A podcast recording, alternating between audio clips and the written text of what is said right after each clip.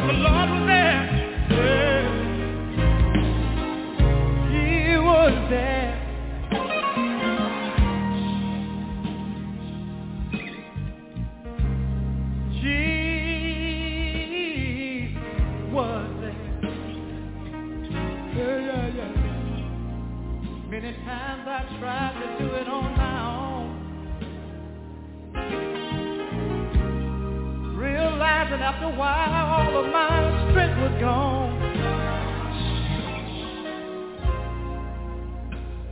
Oh, nobody was around. I called on my family. Oh, some of them couldn't be found. Just when I had to depend on Jesus, I had to lean on him. I had to call on him. I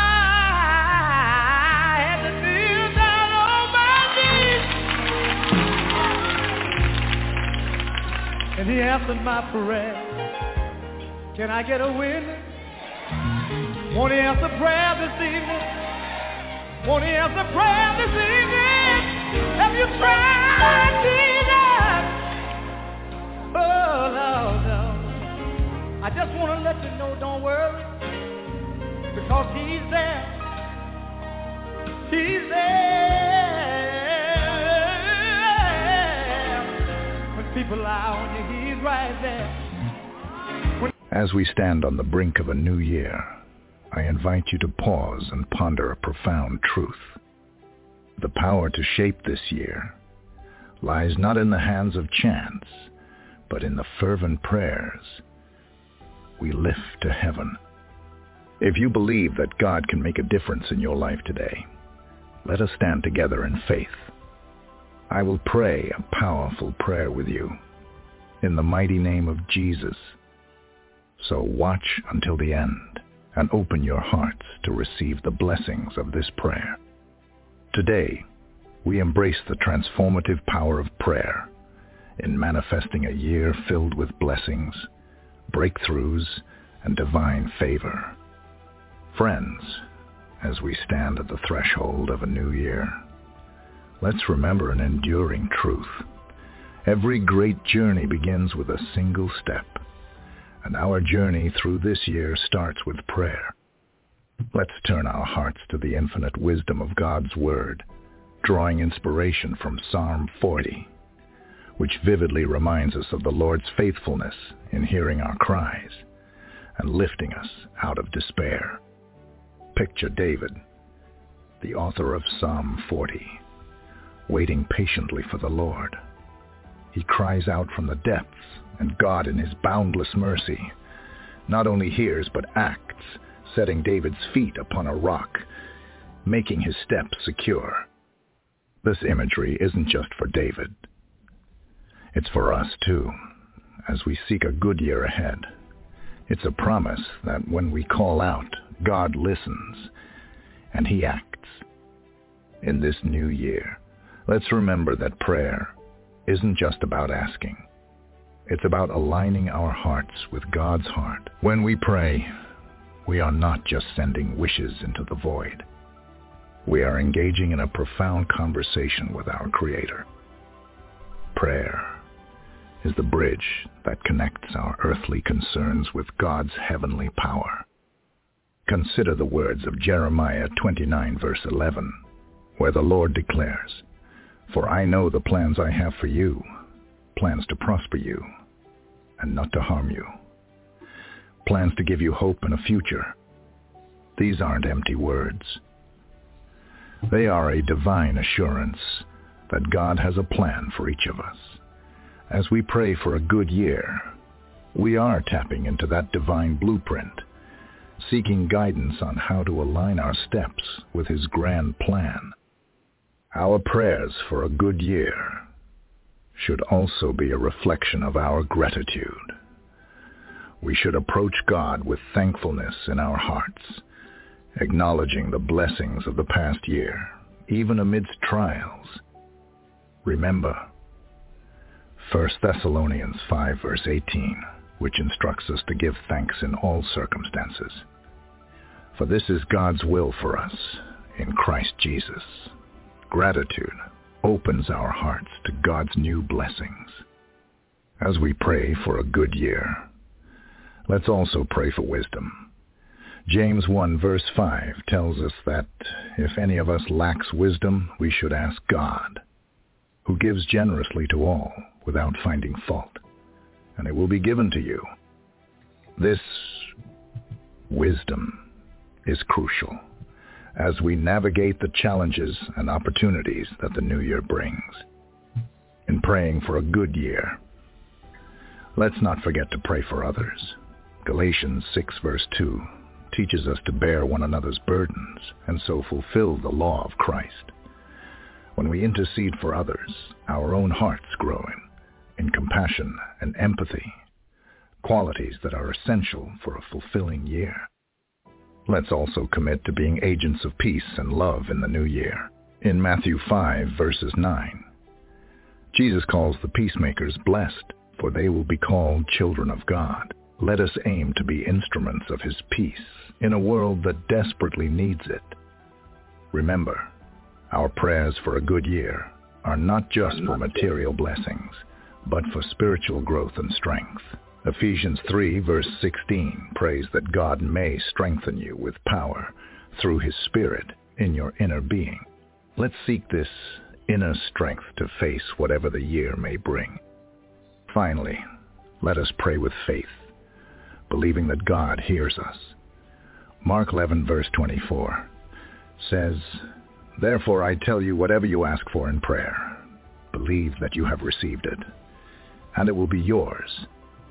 As we pray for a good year, let's do so with confidence, trusting in God's unfailing love and power.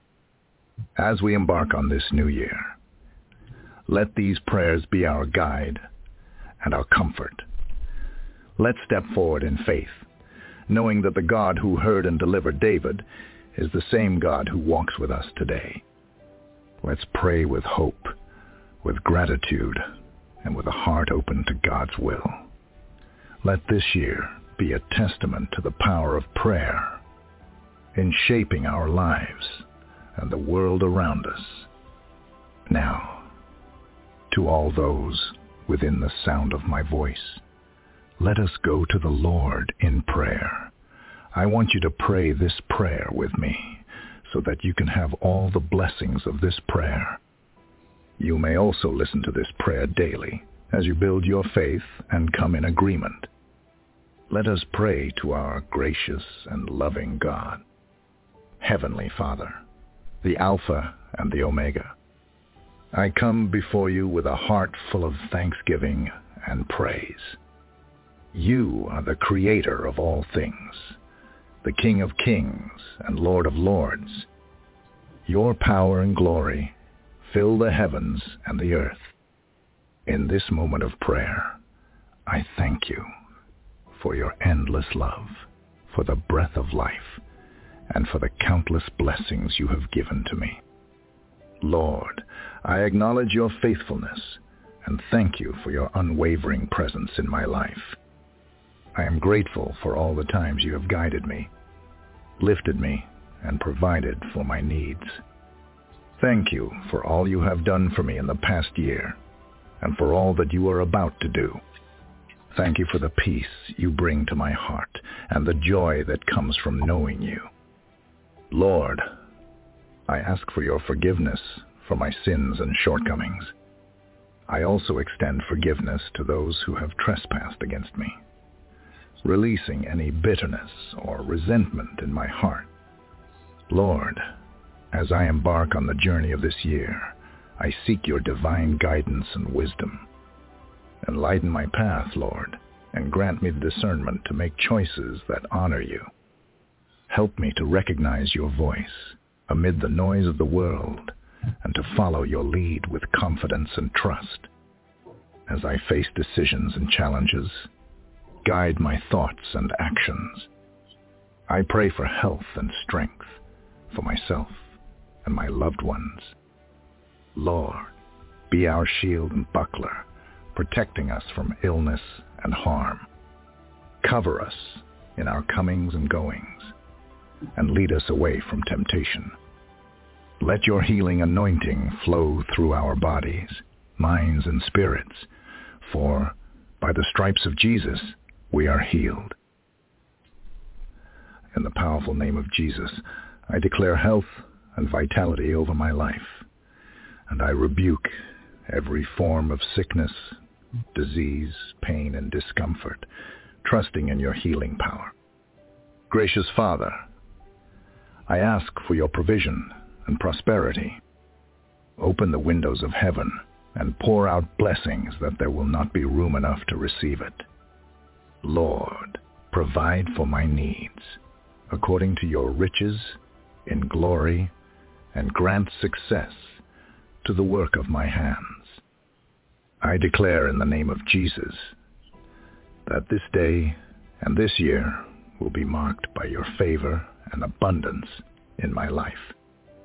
I rebuke lack and scarcity, trusting in your promise to supply all my needs.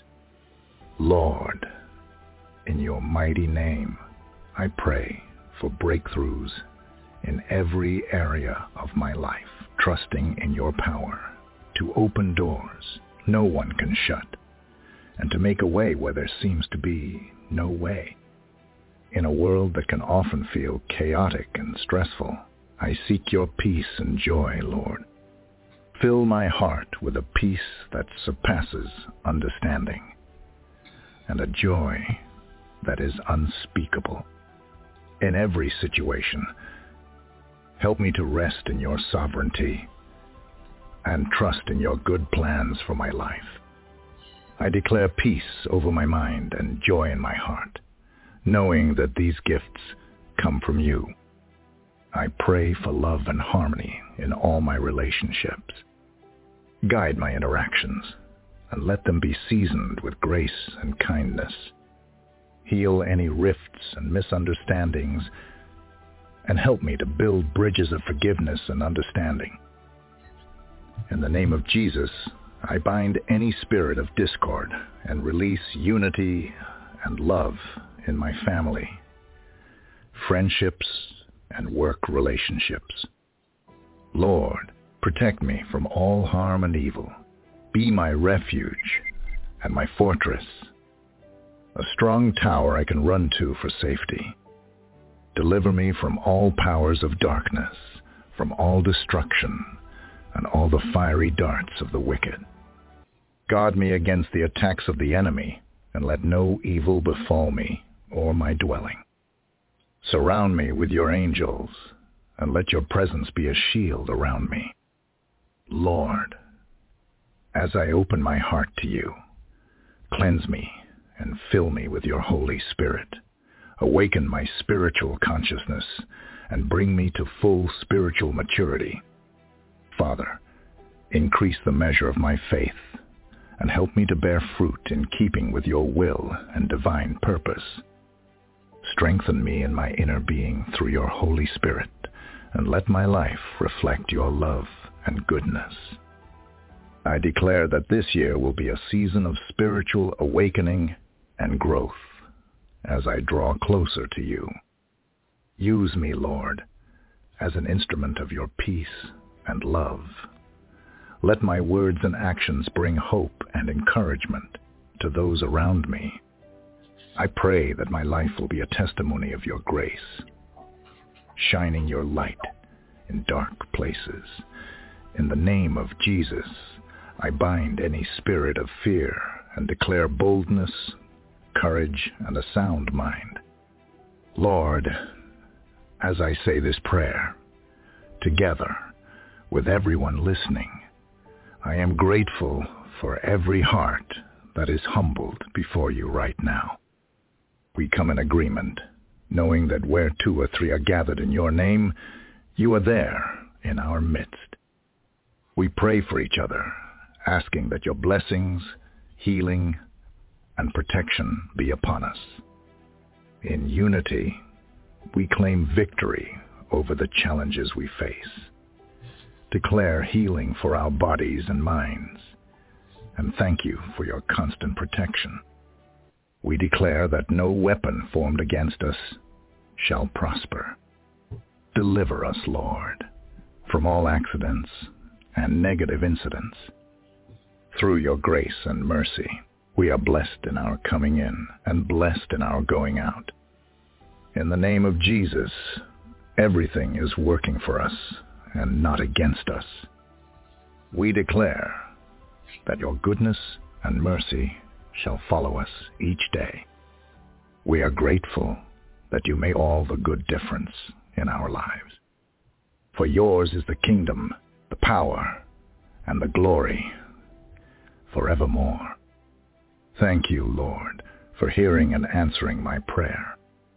In the mighty name of Jesus, I pray. Amen. If you are blessed by this prayer, My message is entitled The Wolf is at the Door. The wolf is at the door. Father, I thank you, God. I thank you, Lord, for your word. It's a lamp for our feet and a light for our path. I thank you, Lord, for the indwelling presence of your Holy Spirit that gives us new hearts, Lord, so that we can stretch out beyond our limitations and be ambassadors of you and your word to all who can still hear. I thank you, Lord, for the anointing of your spirit. I thank you for courage and compassion today. God, to speak things that need to be spoken in this generation. Help us, Lord, as a church, never to back away from truth. Help us to go forward and let it fall where it may. And we thank you for it in Jesus' name. The wolf is at the door. Isaiah chapter 53. Prophet Isaiah says these words Who has believed our report? Beginning at verse 1. And to whom has the arm of the Lord been revealed? For he shall grow up before him as a tender plant, as a root out of dry ground. He has no form or comeliness, and when we see him, there is no beauty that we should desire him. He is despised and rejected by men, a man of sorrows and acquainted with grief. And we hid, as it were, our faces from him. He was despised, and we did not esteem him. Surely he's borne our griefs and carried our sorrows. Yet we did esteem him stricken, smitten by God, and afflicted. But he was wounded for our transgressions. He was bruised for our iniquities, and the chastisement of our peace was upon him. And by his stripes we are healed. All we like sheep have gone astray, and we've turned everyone to his own way. And the Lord has laid on him the iniquity of us all. You know, it's, it's so important before we even begin to look at this passage of Scripture to understand that it was a religious system that crucified Christ. You know, we understand that the Roman authorities were the instruments of his death, but it was the religious order of the day, created by God's own people, that put the Son of God on a cross. There were leaders in that generation, and they had, they had used their position over the people to garner titles for themselves. They had adorned themselves in righteous robes as they saw it, and they, they loved to parade among the people, as Jesus said, and be called master, teacher, teacher, teacher in the marketplace.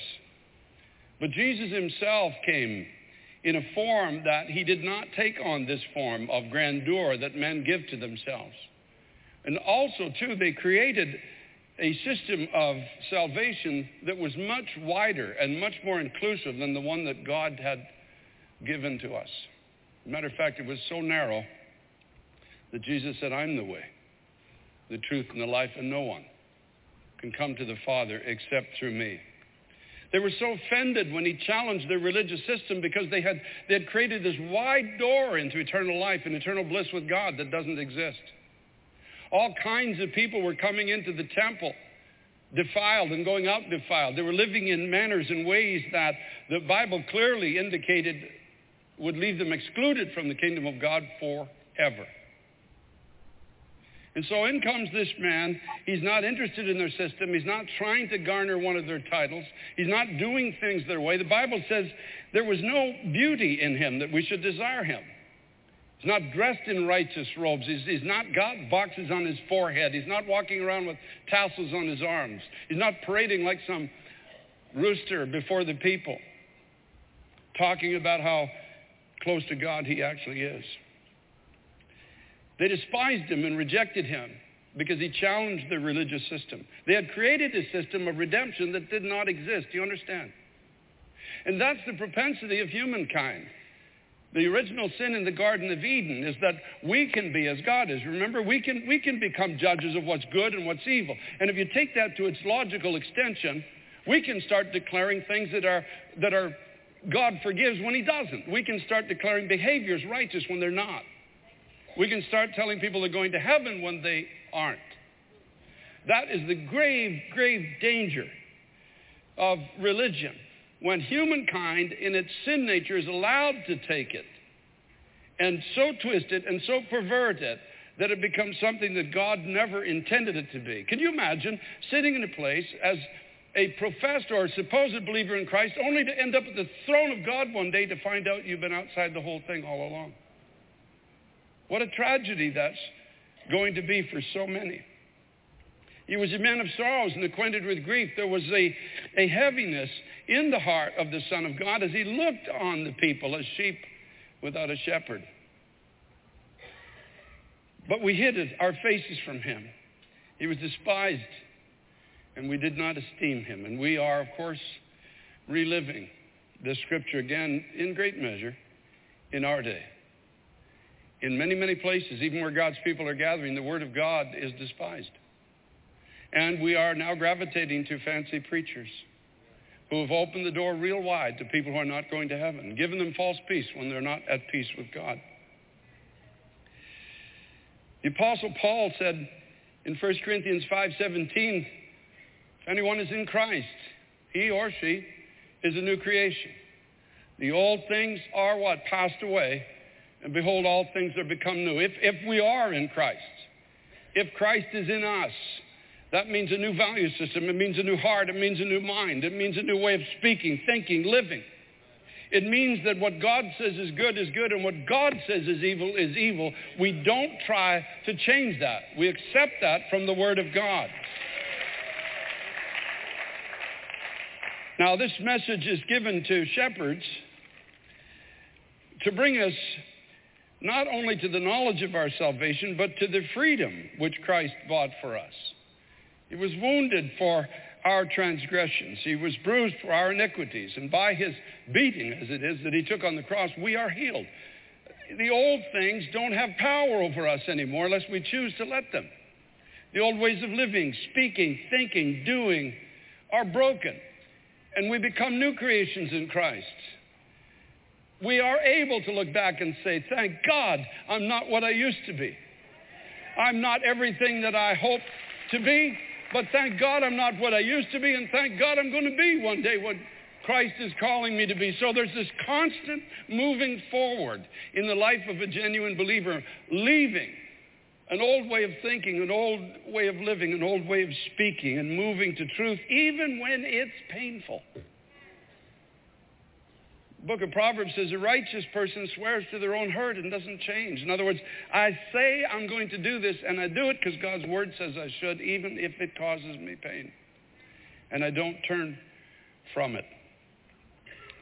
Now, Paul was this kind of a shepherd. He, he didn't hold back, as I said earlier. This is what he said in Acts chapter 20, verses 26 to 31. He said, Therefore I testify to you this day I'm innocent of the blood of all men. In other words, and this is the cry of my heart, if anyone here today, hearing my voice, ends up in hell, let it not be my fault. Let it never be because I didn't declare to you the whole counsel of God or I didn't warn you of something that had the power to drag you down into eternal darkness. For I have not shunned to declare to you the whole counsel of God. Therefore take heed to yourselves and to all the flock among which the Holy Spirit has made you overseers to shepherd the church of God, which he purchased with his own blood. Paul says, For this I know, that after my departure, savage wolves will come in among you, not sparing the flock. Also from among yourselves men will rise up, speaking perverse things, to draw away the disciples after themselves. Therefore watch and remember that for three years I did not cease to warn everyone, he said, day and night with tears. Paul said there's going to be wolves that are going to come, and they're all already, there's packs of them now. It's not just a few, there's many now in our generation. And they're going to come to devour the sacrifice of Christ and the promise of new life through him. They're going to promise you liberty, as the scripture says in the New Testament, but they themselves are the slaves to corruption.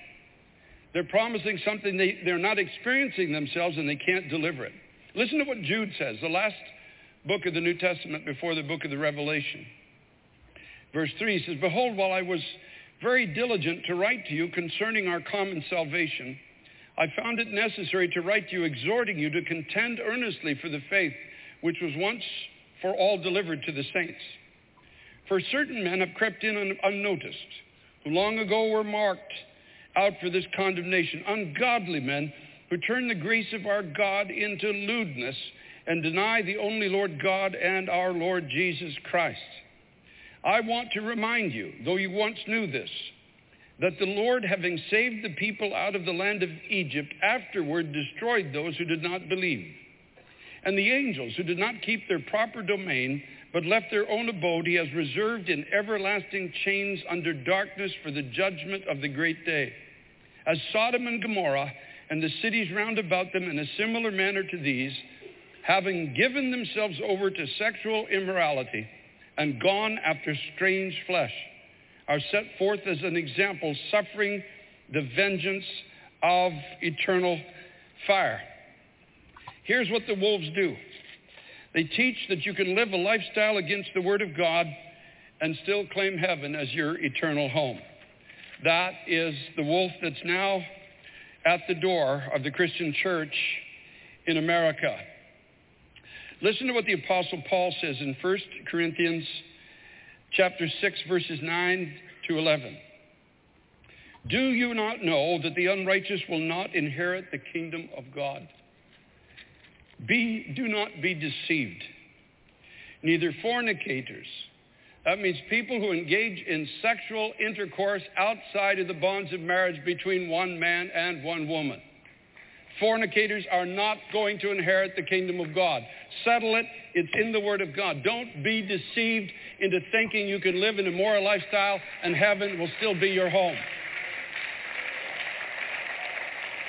So hard for this generation to hear when you've got preachers standing in pulpits saying, well, God understands your need and God is a God of love and God won't send anybody to hell.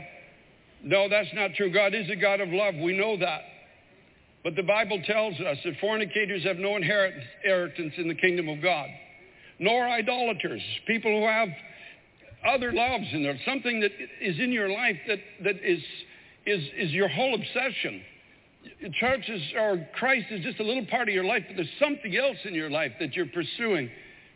Nor adulterers, people who engage, who are married, but engage in you know, today we take words like adultery and we call it an extramarital affair, as if it's a black tie event. You know, you are invited to an extramarital affair next Friday at 5 o'clock. Bible calls it adultery. Adultery. Settle it. Deal with it. Sex outside of marriage will keep you outside of the kingdom of God and sex outside of the bonds of the person that you are married to, the, white, the man or woman you're married to, will also keep you outside of the kingdom of God unless it's repented of. Nor homosexuals, nor sodomites. In other words, that's both men and women. Folks, listen. I understand the dilemma in a sense uh, that some might face in same-sex attraction. But I'm telling you, you can't give in to that lifestyle on any level because the Bible clearly says it will leave you outside the kingdom of God. Jesus himself said some people are eunuchs for the kingdom of heaven. In other words, some people just live their lives without any sexual activity for the kingdom of heaven's sake. And he said, whoever can hear this, let them hear it. You know, you can, you go to a funeral, for example, and you can dress it up with flowers all around and you can there's a death certificate and the preacher can get up and say nice words. But the reality is that the corpse is still dead. You can't make it live. It doesn't matter what you do. And it's the same with homosexual marriage folks. I got to say it straight out today. I'm not going to hold back on it you can adorn it with flowers you can get a certificate from City Hall. You, you can find some backslidden preacher to say nice words about it. But the wages of sin is still death. You can't change that. Now listen. I'll be called a hater for, for this message today. I understand that. But I'm not a hater. If I hated you, I'd let you go to hell. If I hated you, I'd let you die in your sin.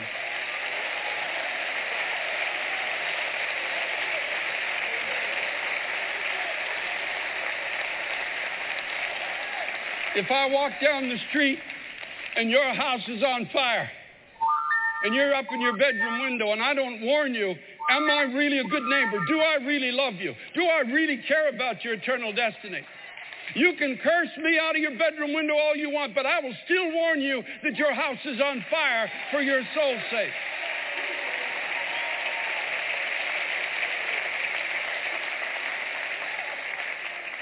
Nor thieves, lest we should think that we're just going to focus on one thing. Nor thieves. That means people who steal. It's that simple. People who steal. People who steal a little, they have a contract maybe and steal a little bit more than they should. Income tax time is coming around, folks. Are you going to pay your taxes?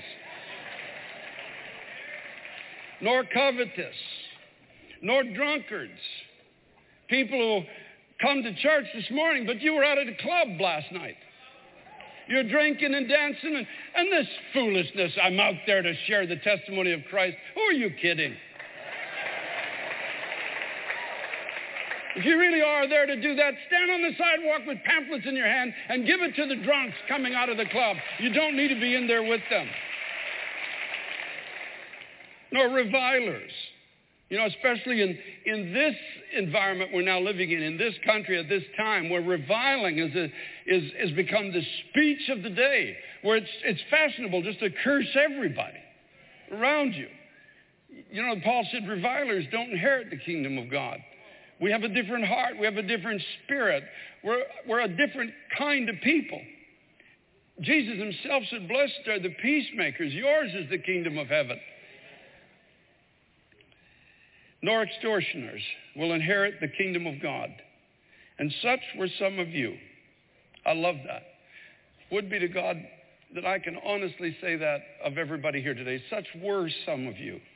But you are sanctified. That means you are set apart for the kingdom of God. You are, you, you, you, you honestly repented. You walked away. You moved away from what God's word says is wrong. You can't make it right. You can't change it. It doesn't matter if a million people say, oh, isn't this wonderful? If God's word says it's not, it's not. You are sanctified. You walked away. You walked away from these old ways of thinking, these old behaviors and all of these things. And you set yourself apart for the kingdom of God. You're justified in the name of our Lord Jesus Christ and by the Spirit of God. Now, you and I are living in an hour where the wolf is heading to the door of the church, demanding in our generation that we bow down to this new definitions of good and evil. This is where we're living. The days of being able to say without penalty what I'm saying today are, are over. If they're, not, if they're not over, they're very close to over. It's an amazing time that we're now living in. Jesus said in John chapter 10, I am the good shepherd, and the good shepherd gives his life for the sheep. But a hireling who is not the shepherd, one who does not own the sheep, sees the wolf coming and leaves the sheep and flees, and the wolf catches the sheep and scatters them. The hireling flees because he is a hireling and does not care about the sheep. This is the point. There's a lot of hirelings in a lot of pulpits in America today. And they're, they're, they don't necessarily leave the people, but they leave biblical truth. They flee the truth when the wolf is at the door. When the wolf says, if you don't bow down, this is our golden statue. This is what this generation is going to look like. This is what you'll preach. These are the truths that you will espouse. They will bow down when the music plays to save themselves because it's always been about themselves, not about the people. The hireling will flee. And you will, you are seeing and you will see a huge departure from biblical truth in the Christian church in this last hour we're living in. The Bible declares that there's going to be an apostasy, a great falling away in the last days from biblical truth. And the hirelings will lead the people, not into the narrow way of eternal life, but into that broad way of destruction. And they flee because it's always done about them. It's been about the robes. It's been about the praises of man. It's been about the titles. It's been about the numbers. It's been about the apparent evidences of success. Then when Christ comes and challenges them, they hate him. His own system hated him. His own people hated him. They pushed him away because he declared their definitions of salvation and truth to be bankrupt. He told them they were full of dead men's bones. He said, you go across land and sea to get one convert and you make him twice the child of hell that you have become. These are the words of Christ. He warned us in the last days there would be a great falling away. He warned us. He said, you're going to be hated of all nations for my name's sake. You can't escape that. That's a promise in the Word of God. We're going to be hated. It's starting now. You're seeing it in society. You're seeing it in the workplace. You can't even have an opinion on things anymore in this generation that we're now living in. Let me say it clearly now. Abortion for the cause of birth control or, or so that people, I understand there are extenuating circumstances, so please don't misquote me on this. But for the cause of just birth control or for the cause of having sexual pleasure and not having to deal with the life that it can create is sin in the sight of a holy God. It's a terrible sin in the sight of a holy God. In America today, the deliberate gender confusing of our children in grade school is sin in the sight of a holy God.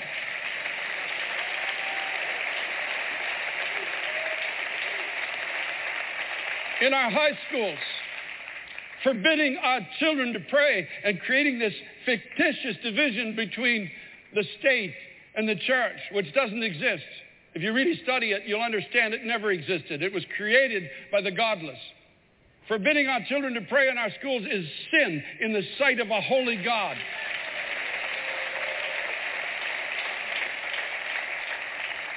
In our colleges, allowing godless professors to rise up and mock God and radicalize a whole generation against even their own nation that was founded by God for the purpose of being able to worship according to the Word of God and freely by conscience is sin in the sight of a holy God. And the wages of sin is death. But the gift of God is eternal life through Jesus Christ our Lord. Praise be to God.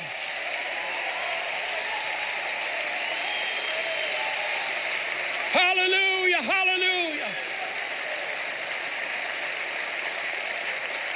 So let this society despise him. Let them consider him ordinary. Let them rebel against his words. But this day, if, as Joshua once said, if it be hard to follow the Lord, that's your choice. Choose this day. But as for me and my house, we will serve the Lord.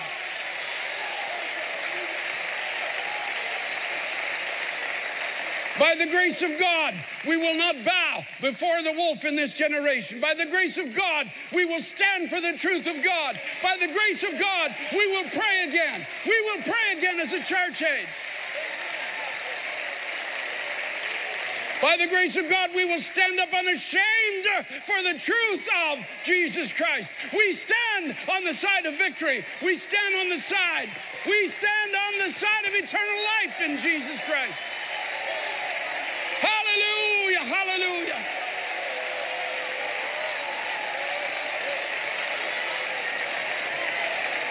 Glory, glory, glory, glory.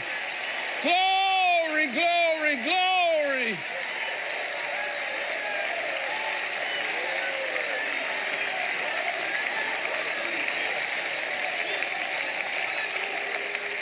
And as uh, David the king once did, we will stand in this generation against the lion and the bear and everything that comes in to devour our children and to devour the people of God.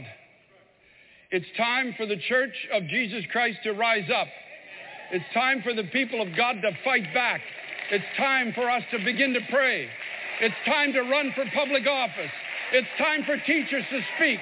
It's time. It's time for the people of God. Let the redeemed of the Lord say so.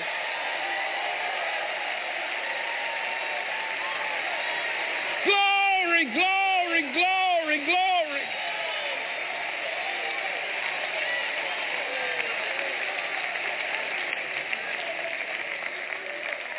The true shepherds of God in this generation are going to care more for the people than for their own safety, more than our own reputation. It's not going to be an easy road. But I don't know about you, but I'm not giving up this generation to darkness. I'm going to stand because the Word of God stands forever. The opinions of men are like grains of sand on the seashore. They'll fall into nowhere. But the Word of God abides forever. Now, here's where I conclude. If you're living in sin, I plead with you, while there's still time, turn. Turn from it. And trust God for the strength. I know there's some sitting here or listening online or they're in the annex and they say, you don't know how deep the bondage is. You don't, you don't know how powerful the draw is. No, I don't. But I know the Spirit of God is more powerful than all of that put together.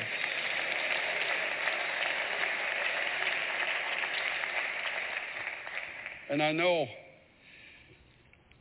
the promise of God is that we will have a new life, an eternal life. The days of living in Christian ease is over in America, folks. It's over. We're about to join our brothers and sisters in China and other places who are being persecuted for what they believe. In Iran, who are being jailed and put to death for believing in Christ. We've lived a very comfortable, very lazy Christianity in America, but those days are over. The wolf is now at the door.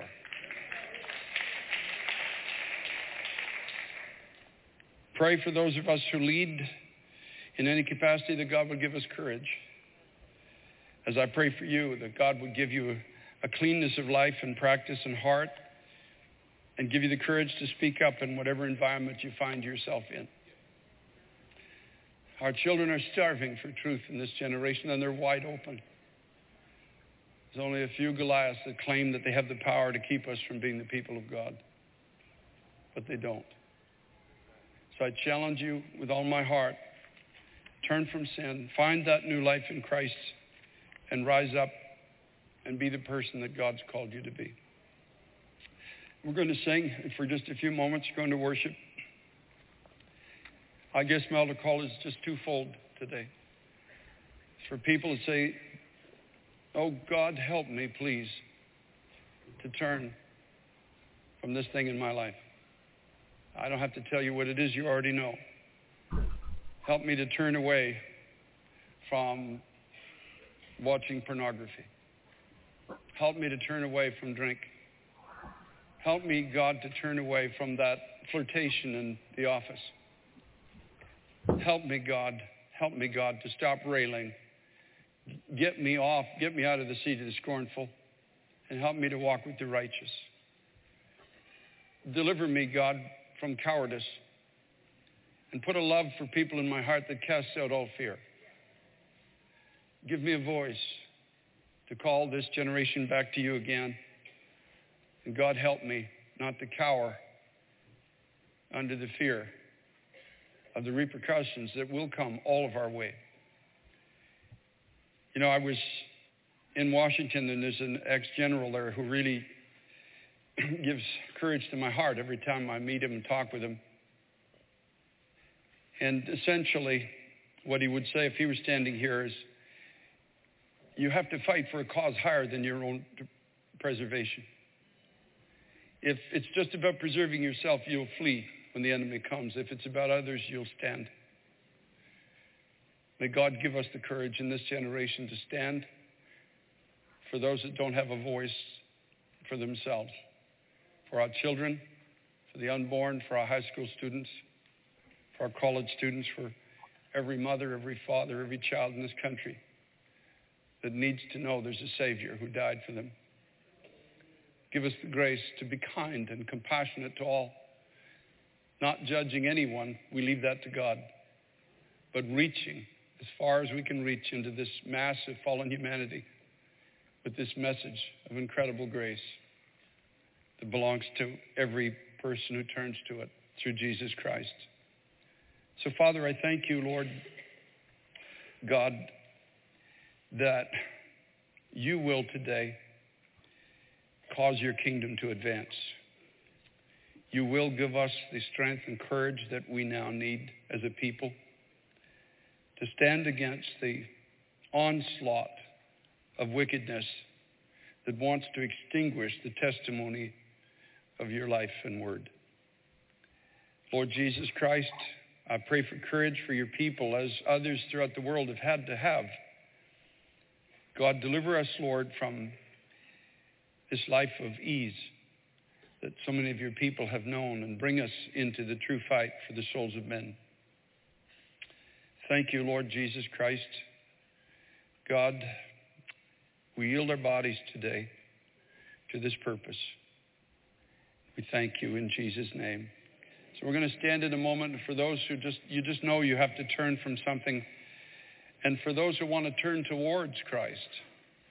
Maybe you don't have a struggle that I'm talking about in your life, but you say, God, I, am stuck in neutral. I'm not going anywhere. I'm not going back and I'm not going forward. But today you say, I want to make a difference. I want my life to count. I want my voice to have authority. If that's you, we're going to stand. I'm going to ask you to make your way here. We're going to pray together and believe God to answer our prayer. In the annex, you can make your way here. We'll wait for you in the campus churches. Step between the screens, if you will. We'll be back in just a moment. Is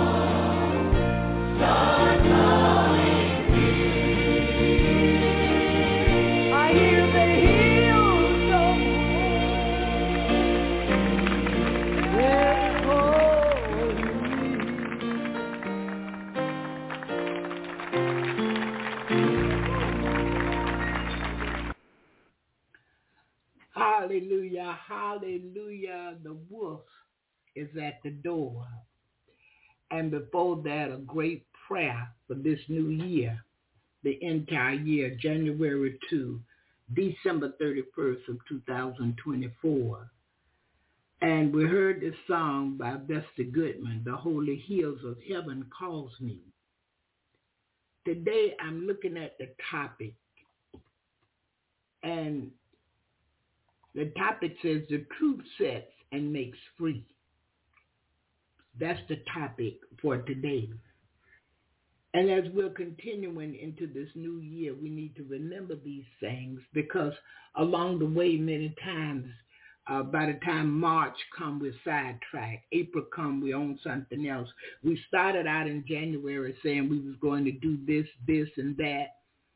And by the time the fourth month rolled around, we've forgotten what we said. We're back to old things and all of this. But this morning, again, the truth sets and makes free. Welcome to Jesus in the Morning. I'm your host, Evangelist Barbara Pittman of Freedom Doors Ministries, and I come to you live each weekday mornings, 7 a.m. Eastern Standard Time.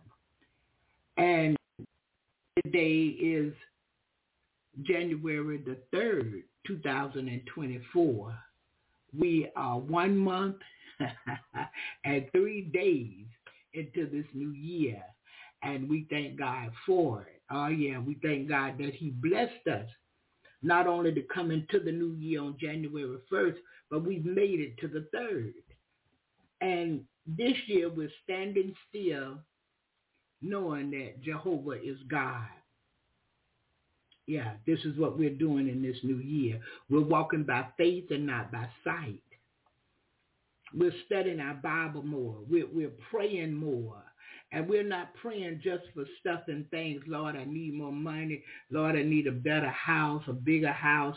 Lord, I need a car, better transportation. But we're praying for spiritual things because when our ways please him, there's nothing he won't do for us. When our ways please God, he see you need a better car, here come the car. Your ways pleasing him, you need a bigger house because you've outgrown the one you live in. Here's the door open for you to get a bigger house. And many times we look at credit, we look at our job, our income. God is not interested, but the earth is his, the fullness thereof, the world and they that dwell therein. You have not because you ask not. Yeah, I'm asking God for everything that I need, everything that I want, according to his will because without him, I can do nothing. And I know people think they go to work, they make a paycheck, they pay their bills, but without God, you would not be able to do any of that. So when I need something else, I ask him for it. I ask him for uh, the house that I'm living in. I ask God for it. He gave it to me. I asked for the truck I drive. Asking for it, he gave it to me. I asked for more income. He gave it to me. I asked for money to help others in my ministry. He sent people. Irene, Jerry, Brother George West Perry. Yeah, Brother Louis even. He sent people, Brother Jermaine, different ones to help me, Brother Anthony to go on and do what I need to do for others. Yeah, not it's just a Dr. Goodman. Not everybody is a cheerful giver. Some people come to get, they don't come to give. They come to be a part, but they never give anything that when they do come again, you'll be here. They don't consider that. They come after what they're after, but God is faithful. And we pray for the non-givers, the, the non-cheerful givers even. We pray for these people because they made a start with God, but they're not going all the way. They're going some of the way, and they're going to do some of what the Bible says, but not as much as possible. Hallelujah. So we thank God this morning that he's yet a gracious and merciful and kind God, loving, He know his thoughts towards us, nothing evil. And in his ending, he's going to bring us to an expected end. And that's a wonderful thing. So today we're jumping right in. The truth sets and makes free. The truth sets and makes one free. Yeah. The believer is taught who the Son sets free is free indeed. Jesus is the Son of the true and living God. Jesus is the way, truth, and life. If we have Jesus, we are no longer bound to our flesh because in the flesh it is lies and bondage. Look at it. Jesus set free, and he is the truth. Hallelujah. Hallelujah. Thank you, Jesus. Okay, area code 480. Coming at you right now. Good morning. God bless you. How are you? Good morning, Mama. Greetings in the name of the Father, Son, and Holy Spirit. My name is Pastor Don G, and CEO. Happy New Year to everybody on the sound of my voice. I bring blessings, tidings, and the whole Spirit of God. It's already here, but I'm coming to let you know I'm here. Happy New Year. All right. God bless you. Happy New Year, Don. so we're moving right along. We're moving right along. We're going to look at John I call it Saint John. You got Matthew, Mark, Luke, and then John. So I'm looking there, and I'm looking at John chapter 8. And we're going to read down and we'll begin to talk about some stuff. If you know anything about the, the scribes and the Pharisees, you know that these people, they were against the truth. They were against Jesus. They had their own rules and regulations according to what they believed Moses taught the Old Testament ways. Jesus come to set them free. They don't want the freedom. They wanted to hold on. And we have many people like that today. They want to hold on to traditions, and traditions are hard. And they're not keeping it properly. But they want to hold on to it. They want to take the word and bash others with it according to the Old Testament when Jesus came to set us free. And we're not bound to one set of rules. He took the Ten Commandments and gave us two. And if we do the two, we did the whole ten. So in John chapter 8, at verse 1, it says this, Jesus went unto the Mount of Olives, and early in the morning he came again into the temple. And all the people came unto him, and he sat down and taught them. Did you hear that? Taught them. Verse 3 says, And the scribes and Pharisees brought unto him a woman taken in adultery. And when they had set her in the midst, verse 4 says, They say unto him, Master, this woman was taken in adultery in the very act.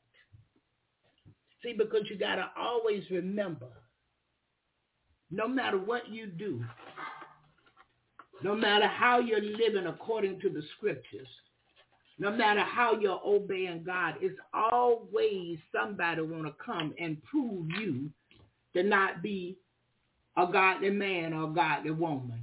It's always somebody want to come and tell you about somebody else's deeds to get your reactions in hope that they can accuse you of something. Yeah, it's not about them uh, being for what's right. It's about them coming to see if they can prove you wrong. Yeah, if they can let your good be evil spoken of. So this is what they're doing to Jesus right here. They're bringing this woman, accusing her to see what he would have to say about what Moses said. Moses, we're talking about this is the Son of God. Mo- Moses can't hold a candle to Jesus. Why is that, Barbara? Moses never suffered, hung, bled, or died for anybody. Moses was not the son of the true and living God, Jehovah, that have all power. Moses was a servant sent by God, chosen to do some things, some works unto God. But Jesus and God, they are one. The Father and the Son, they are one. So you telling me what Moses said no, that won't work because Jesus said, hallelujah, the one that have all power said. What Moses said, it, it, it carried what he said that God said, what he said that God put into place, that's what carried weight. But what Moses was and who Moses was, that really didn't carry a whole lot of weight because he was not the son of the true and living God that have all power. And a lot of times people get caught up into the Old Testament and to all that stuff and they, they're all off track and they're all messed up and they're against women preachers and all of this. The, the, the, Mary was the first woman to carry the word. But these are the kind of men that have problems with women. They've been abused some type of way in their childhood uh, by a woman. And they see women as property. They see women as something they can use. Because when we get up, we don't get up in our flesh. We get up in God. So when you see the man or the true woman of God, the true man of God teaching the truth, it's not them. It's Jesus. It's God in them that's speaking out to bless us. Yeah. So I can't hold nothing to man. I appreciate your obedience. Yeah, I appreciate you obeying God. I love you as a brother or sister in Christ, but I can't bow down and worship you. And if what you're telling me is not according to scripture, I can't go with that either because it's not your word that will keep save me and keep me, but it's the word of God. Again, this morning, Jesus is the way, the truth, and the life. Hallelujah.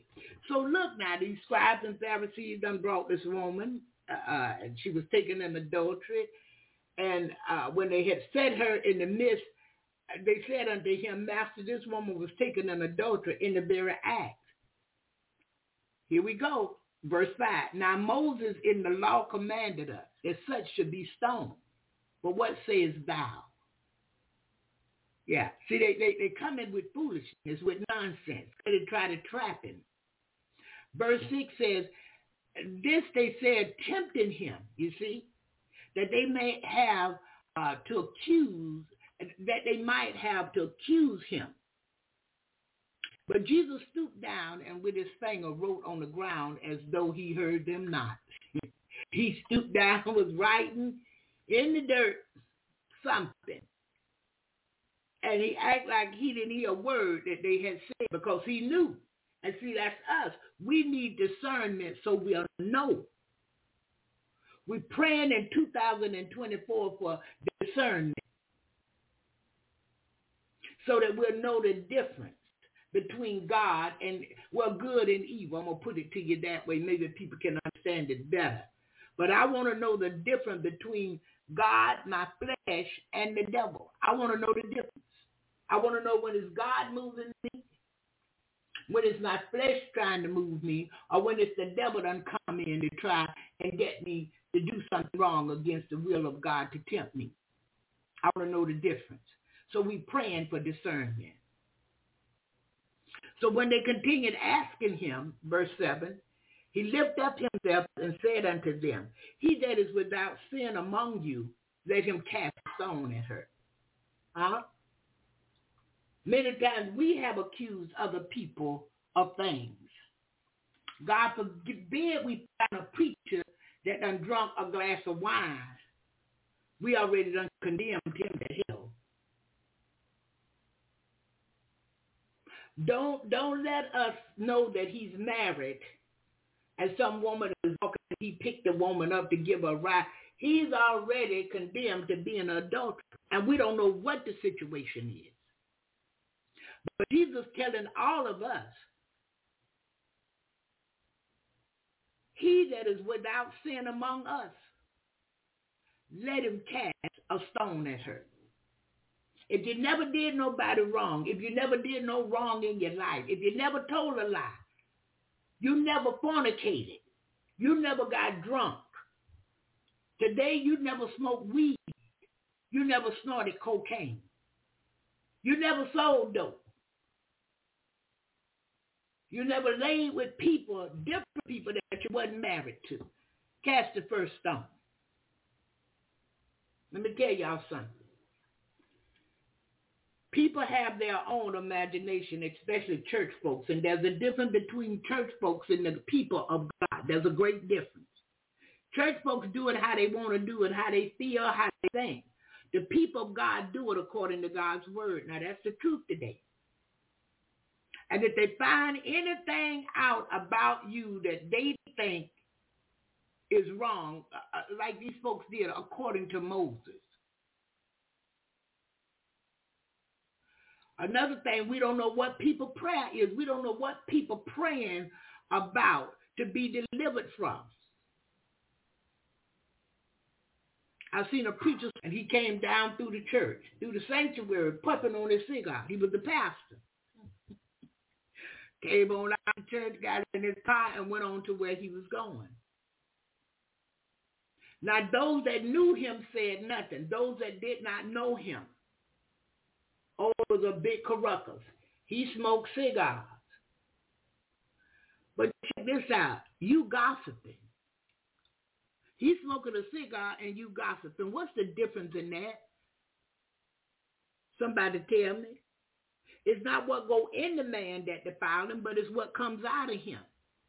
Now that cigar smoke, the smoke was to come out. But that gossiping, that came from your heart. You can't get that out. You got to go to God for him to deliver you. So they have, they, they, they, they list of, uh, of do not sins. Yes, these are the list of things that they don't think that people should be doing. But when you turn around and look at them, they're doing things that nobody should be doing, but you can't tell them that. They get offended.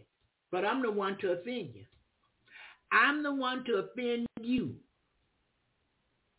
Get your heart right.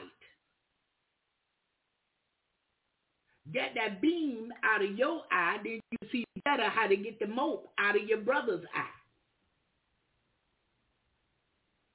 So we're on down to eight now. And again, he stooped down and wrote on the ground. He told him he that is without sin among you, let him cast first cast a stone at her. And now he stooped back down and began to write on the ground again. Verse 9 says, And they which heard it, being convicted by their own conscience, went out one by one, beginning at the eldest, even unto the least. And Jesus was left alone, and a woman standing in the midst. Let me tell you, that's what God can do for you. I know they said this, that, and the other about you. I know on the job they call you a holy roller and all these different names. But let me tell you, God will come to your rescue. He will fix it for you. Because he see you striving.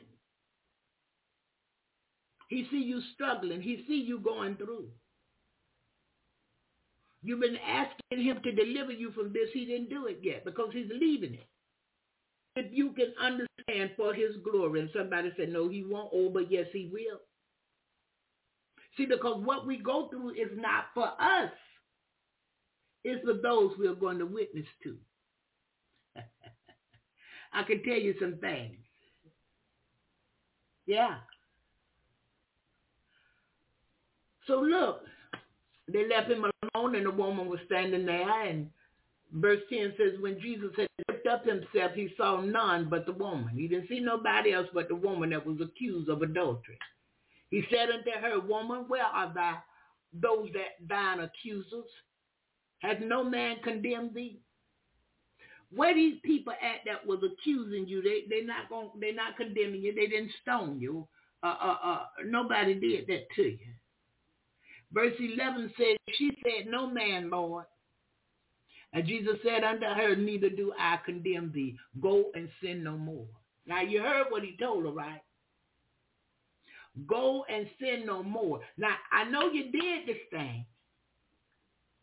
I got your accusers away from you, and I don't hold nothing against you. I forgive you.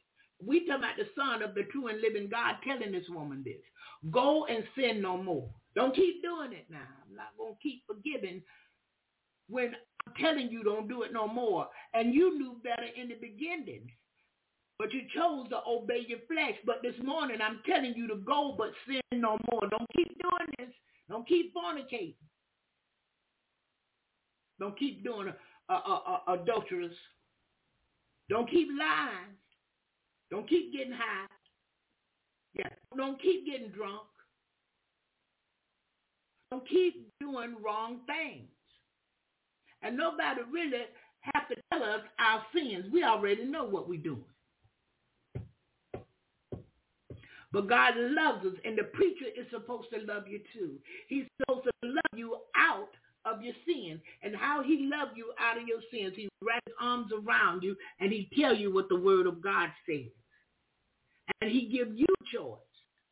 If you want to live for God, these are the things we need to work on. These are the things we need to pray and ask God to deliver us from. These are the things we need to make our mind up so we have a well made up mind that we don't want to do these things because it's against God and his word. Because every sin, whether you know it or not, whether you read it or not, every sin brings forth something bad. Adultery, I mean, fornication, you sinning against your own body. AIDS, this, that, and the other come up. Children that you don't want. All kind of stuff. Lying, cheating, all of these other things we do, it bring up some other stuff too.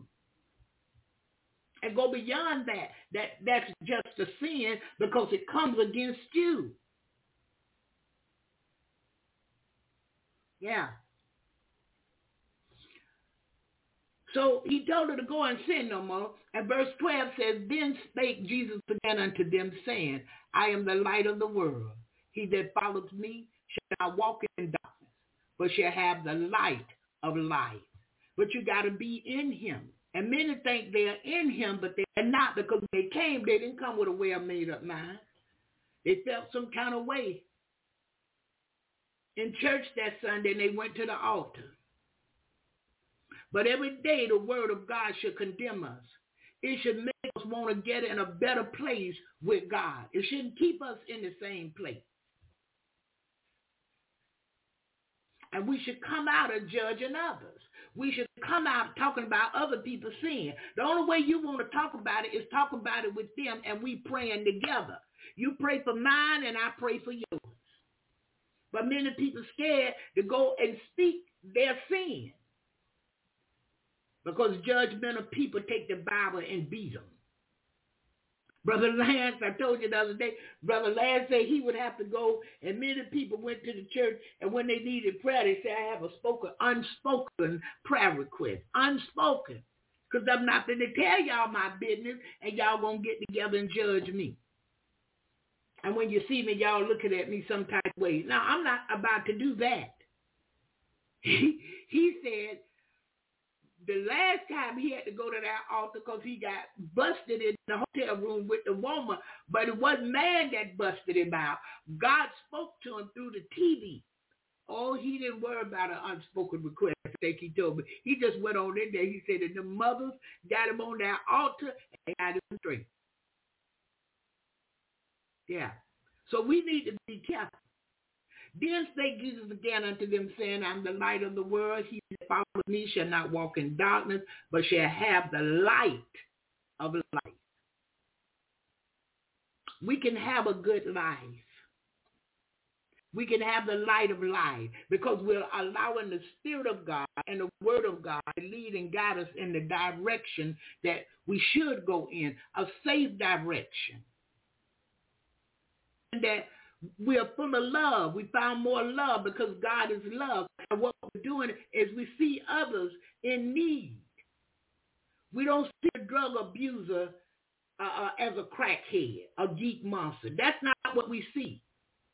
We don't see uh, uh, uh the, the alcoholic, uh, the alcohol abuser as an alcoholic. We don't see that.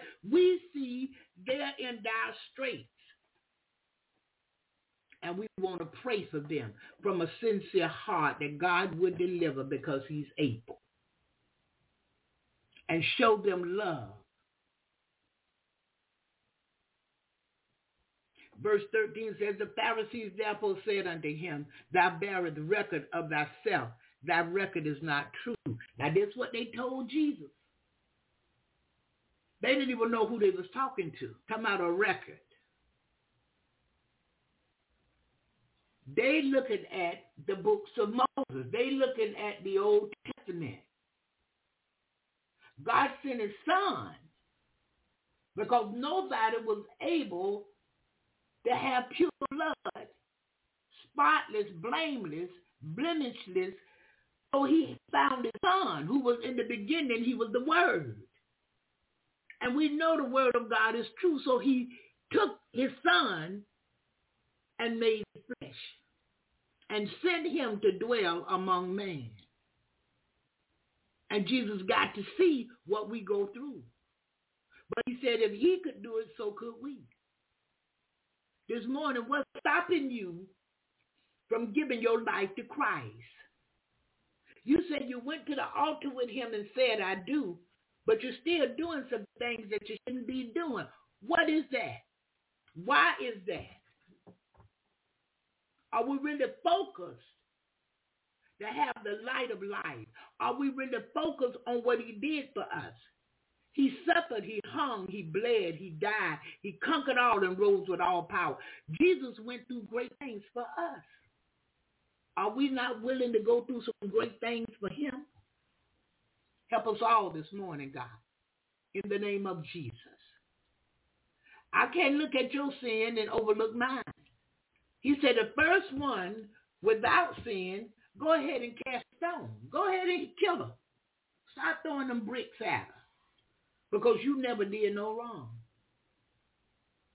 Jesus answered and said unto them, though I bear record of myself, yet my record is true. Oh boy, look at here, look at here. For I know whence I came and whither I go. But ye cannot tell whence I come and whither I go. I told you they didn't know him. They didn't even know who they was talking to. Because church people, they wrapped up into a building, some pews, the pastor, the choir, the deacon. They wrapped up into putting things in there that's not in the house of God. They do it how they want to do it. The Spirit of God is not leading. They're leading over there. The people of God, they go to the house of prayer. He said, come before him with thanksgiving, enter into his courts with praise. When we come into the house, we come into the house thanking God. We get a song going first. We sing it unto the Lord. Then prayer come forth. And after prayer, whatever else that he said in his word. But these people make pro- programs and you go by the program and they're going to stick to that program because by a certain time they want to be out of the building.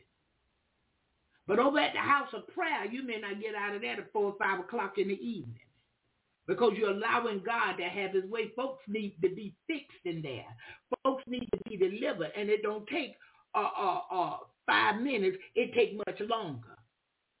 Sometimes the preacher's up, God is speaking the word out of his mouth, and the word is condemning. The word is saving. The word of God is delivering. It don't take five minutes, but it take much longer.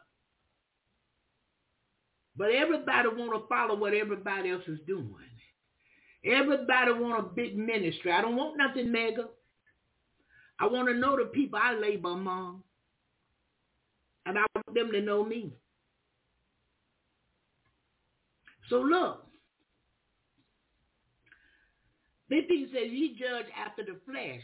I judge no man. Now that's what he said. This Jesus talking. Y'all judging me after the flesh. You judging me according to what you think you know, what you done read back in them old books. You have not had an experience with God yet. But if any man be in Christ, he's a new creature. Old things have passed away, and whole, all things have become new. Are you new yet? No, because you're judging me after your flesh. And I judge no man. 16 says, and yet if I judge, my judgment is true, for I'm not alone, but I and Father that sent me. Oh, somebody didn't hear it. Somebody think Jesus over there. He's still in the manger, a baby. And they think God is in heaven. And that's the only place he'll be. He don't come to the earth. He don't help nobody. You got to do it for yourself. The devil is a fool and a liar. And I make a fool and a liar out of you, but you got to let him. He said, and yet if I judge, my judgment is true, for I'm not alone. But I and the Father that sent me. He and his Father are one. Jesus come to do the will of him that sent him. He come to do the will of God because God sent him. 17 says, it is also written in your law that the testimony of two men is true. 18 says, I am one that bear witness of myself, and the Father that sent me bears witness of me. But see, you got to know the Father. You got to know God. You got to go to him for yourself. You went to the altar at the church or wherever you went and you said, I do. Uh, uh forgive me, Lord, all my sins. Come into my heart and live. I, I believe your son Jesus uh, is the son and you so love me, you sent him for me. Come into my heart and live forever. But after that episode, you got to continue in the word of God. You got to continue in prayer so you can grow in him. Folk be so quick to get a title and run with a title behind their name. Have not been delivered, have not given God their all. They give the world more than they could ever give God. Lazy won't work. On a job five minutes and they all got a family, children, everything. I'm just telling you the truth this morning.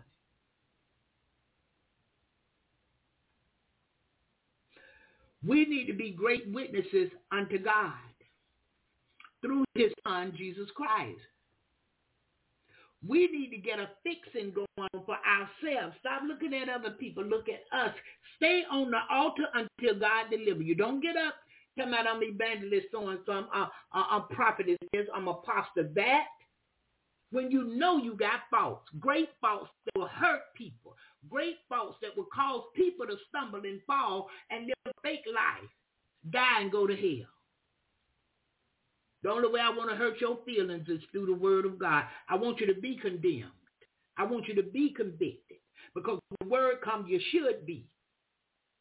If you're not condemned and convicted, you didn't hear the gospel. Because it's a word supposed to get you to thinking so that you'll straighten up and fly right before God. You'll walk up right before him. We all should be walking in the spirit that we don't fulfill the lust of our flesh. We don't think about the spirit. It's my thing. I'm going to do what I want to do. And using the term God understands, that's the worst thing you can do because he truly do. He knows the very intent of your heart. And many times I'm not judging anybody. I'm like Jesus. I don't judge. His word judges. And people don't like that.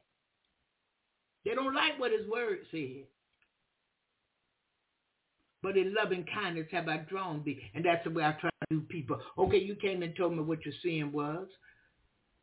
I don't have nothing to say about your sin other than, Lord, forgive us. And Father, help us to help each other through your Son, Jesus Christ. Help us, Lord, to walk according to your word. Help us to hide your word into our heart that we might not sin against you. Help us that when we think on this thing, we run to prayer and we run to your word until you deliver us. Because the word will deliver you. God will deliver you through praying. I'm a living witness.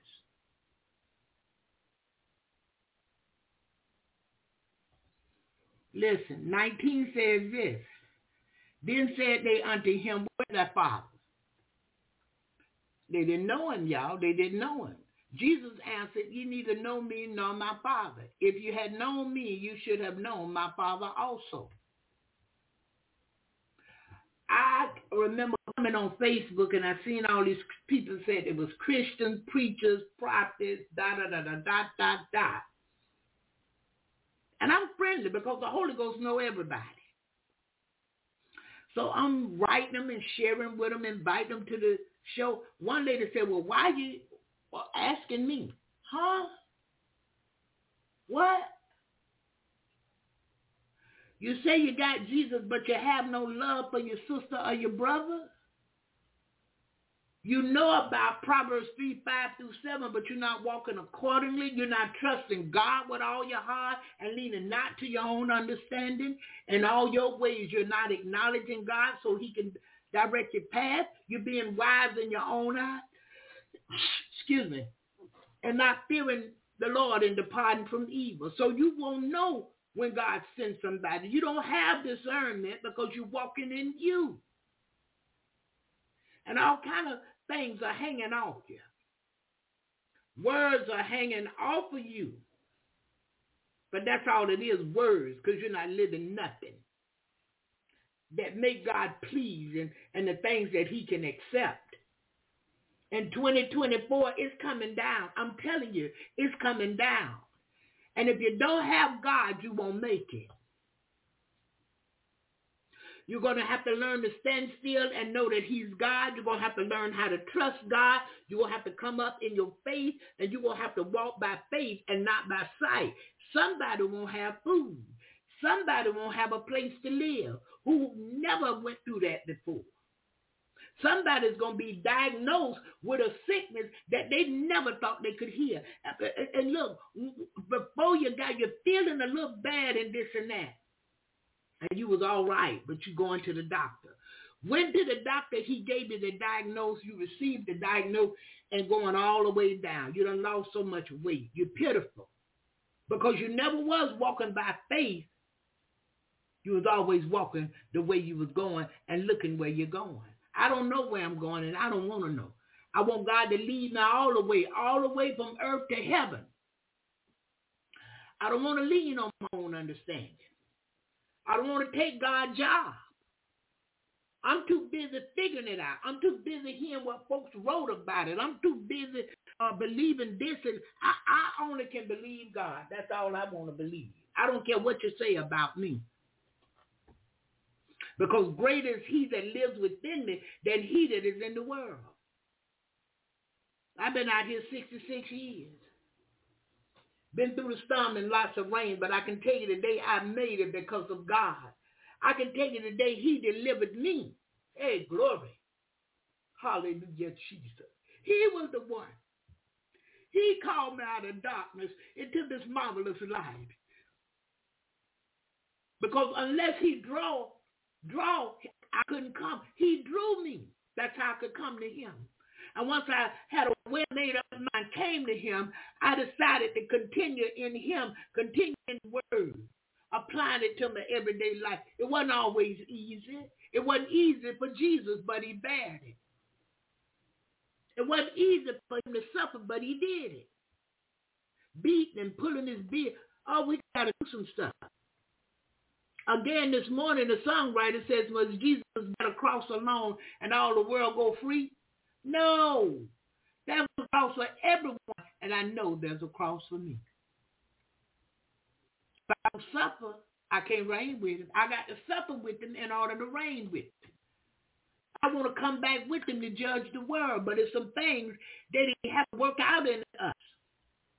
We have to let go and let God. Don't want to let go let God. We want to do this thing ourselves. What? Yeah, we, we, we, we want to walk in us. Familiar places. Lord have mercy, Jesus. So look, open in 20, these words spake Jesus in the treasury as he taught in the temple, and no man laid hands on him, for his hour was not yet come. They was against him, and they wanted to kill him, but they couldn't touch him. It wasn't time yet. Hallelujah. 21 says, Then said Jesus again unto them, I go my way, and ye shall seek me, and shall die in your sins. Whether I go, you cannot come. He said, you're going to die in your sins because you're refusing him. You're refusing the Son of the true and living God that God sent to bless us, to help us. Daily, I want them to know I believe you sent your son Jesus. And if I believe on him, I won't perish, but I have everlasting life. 22 says, Then said the Jews, Will he kill himself? Because he said, Where I go, you cannot come. You see? When you don't have no spiritual nothing, no no discernment, no spirit, you just talk all out your head because you don't know what you're talking about. But you're over there at the church house every Sunday with that suit on, with that dress on, carrying your Bible. You done got your car washed up, your hair done, your hair cut, your, your, your suit dry clean, all your shoes shine, and you're running over, but you ain't living nothing. You're talking crazy because you don't know him. You don't know who he is.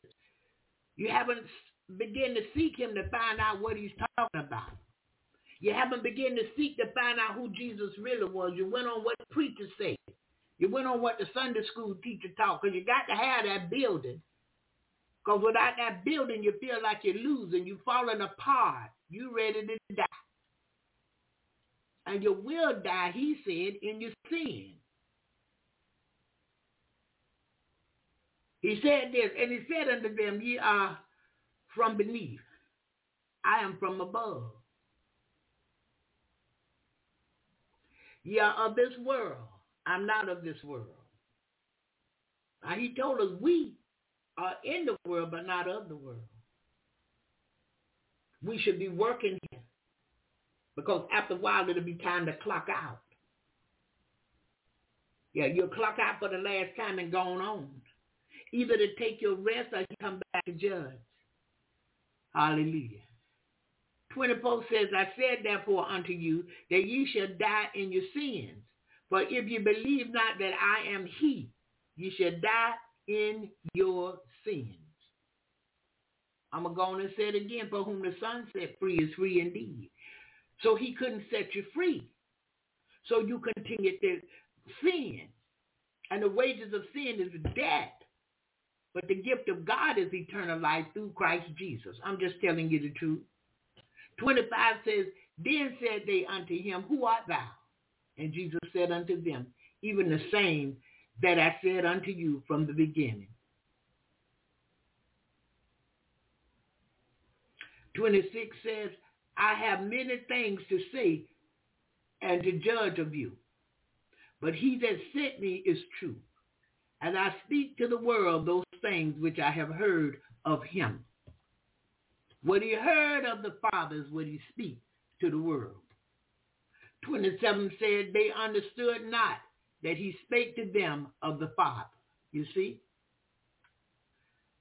28 says, Then said Jesus unto them, When ye have lifted up the Son of Man, then shall ye know that I am he, and that I do nothing of myself, but as my Father has taught me, I speak these things. But you won't understand because you don't believe.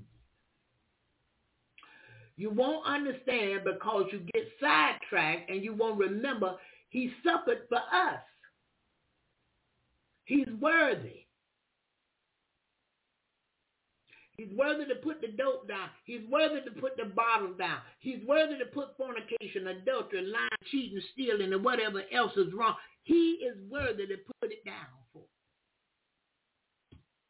29 says, and he that sent me is with me.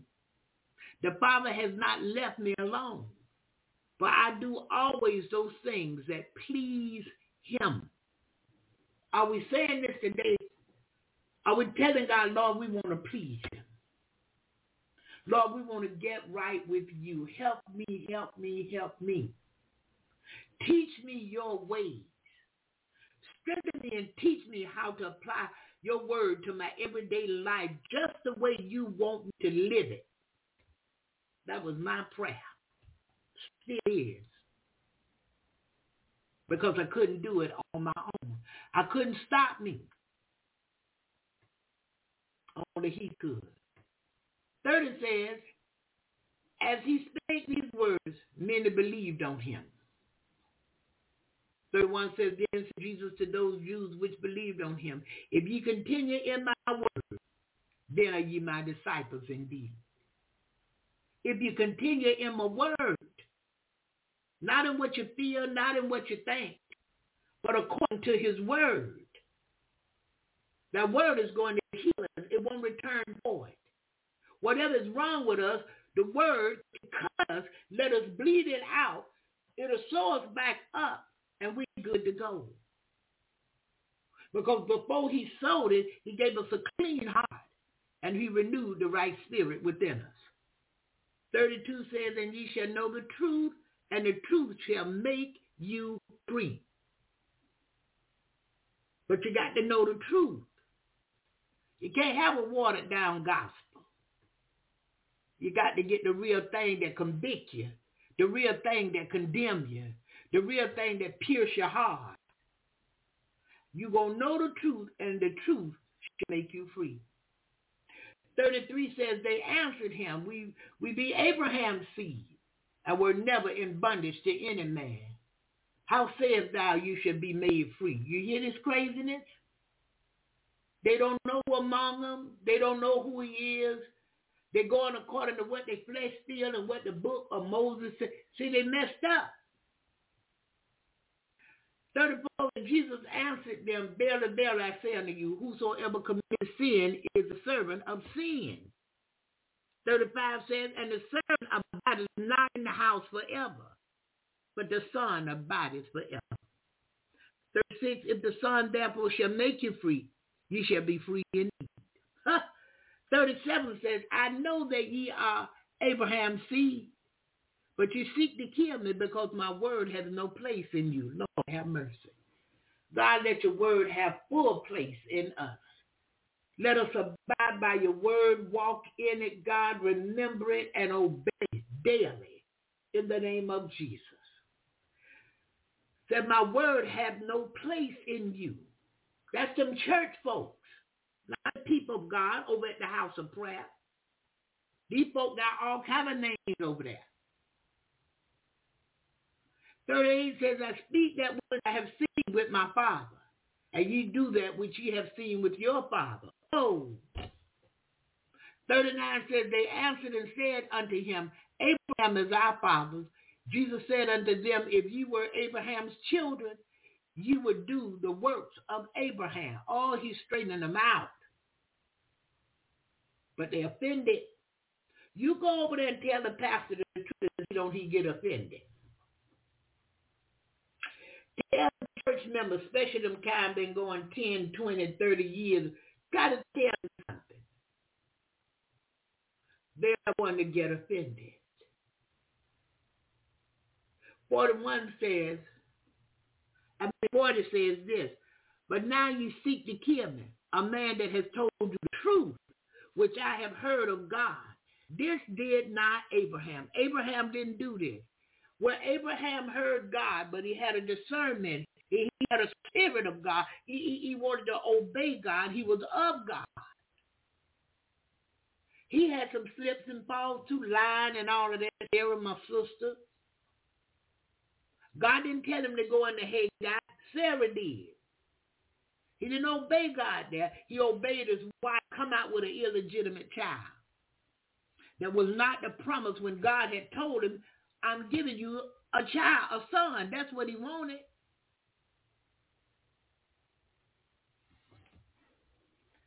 But because God don't give us what we want as quick as we want it, either we're going to continue in sin or we're going to try to make a move on our own. God, you can do nothing just messing up. And some things you do look like, oh, it's perfect. It's working. It don't last very long. It's not of God. It's of your flesh. 41 says, ye do the deeds of your father. Then said they to him, we be not born of fornication.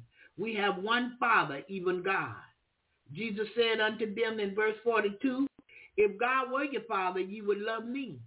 For I proceeded forth and came from God. Neither came I of myself, but he sent me.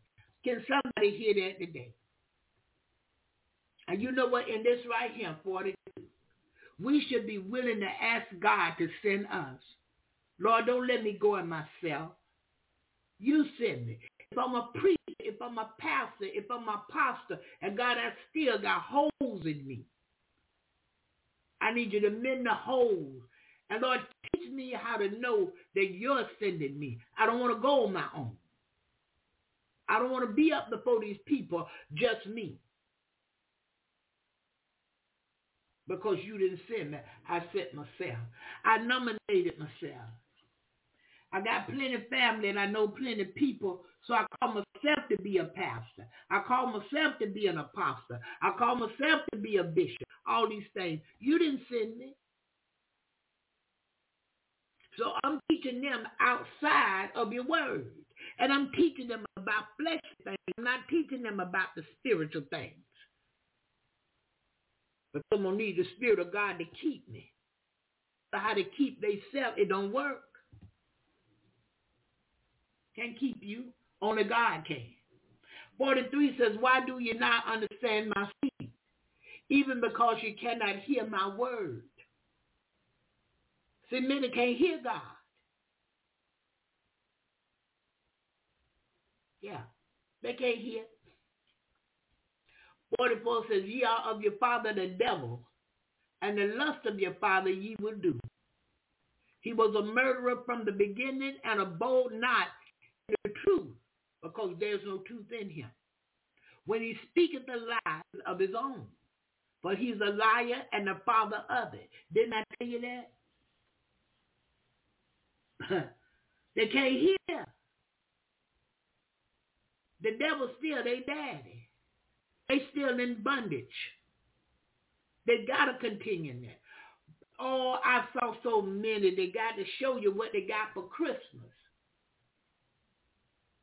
They got to dress up every day and look the part. Church folks following the world. Uh, uh, we started out with some things, and, and, and once I saw what it was, I couldn't. I started out watching Tyler Perry please. But after I got down the road a ways, I saw what it was. I had to turn it loose. If God is not really in it, I don't want none of it. So men are still in bondage to their daddy, the devil. They're in bondage to sin. But men of them talking about God and going to the building, talking about church.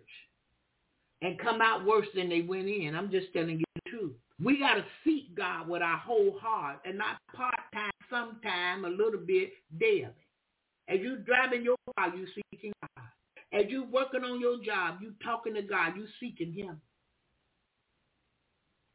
As you cleaning your house, cutting your grass, taking your garbage out, whatever you're doing, you seeking God because you're talking to him. And you're not just talking about, Lord, I need a new truck. You're not talking to him, God, I need that new car. Lord, I've been wanting this purse so long. No, we talking to him about us. Fix my heart. Regulate my mind. Teach me how to please you. Teach me how to do that which you can accept. Because God just don't accept any and everything. In the beginning, he accepted just like you are. Come unto me. All that are burdened and heavy laden, I'll give you rest. Come on, bring them sins on over here. I'm going to stop you from drinking. I'm going to stop you from cussing. I'm going to stop you. But guess what? After that, he's looking for us to straighten up and again this morning fly right. He's looking for me to come out the many dresses and the tight skirts and the stiletto heels and all the weave and makeup. He's looking for changes in me because his word is changing me. And it's changing me for wanting to do the things of the world.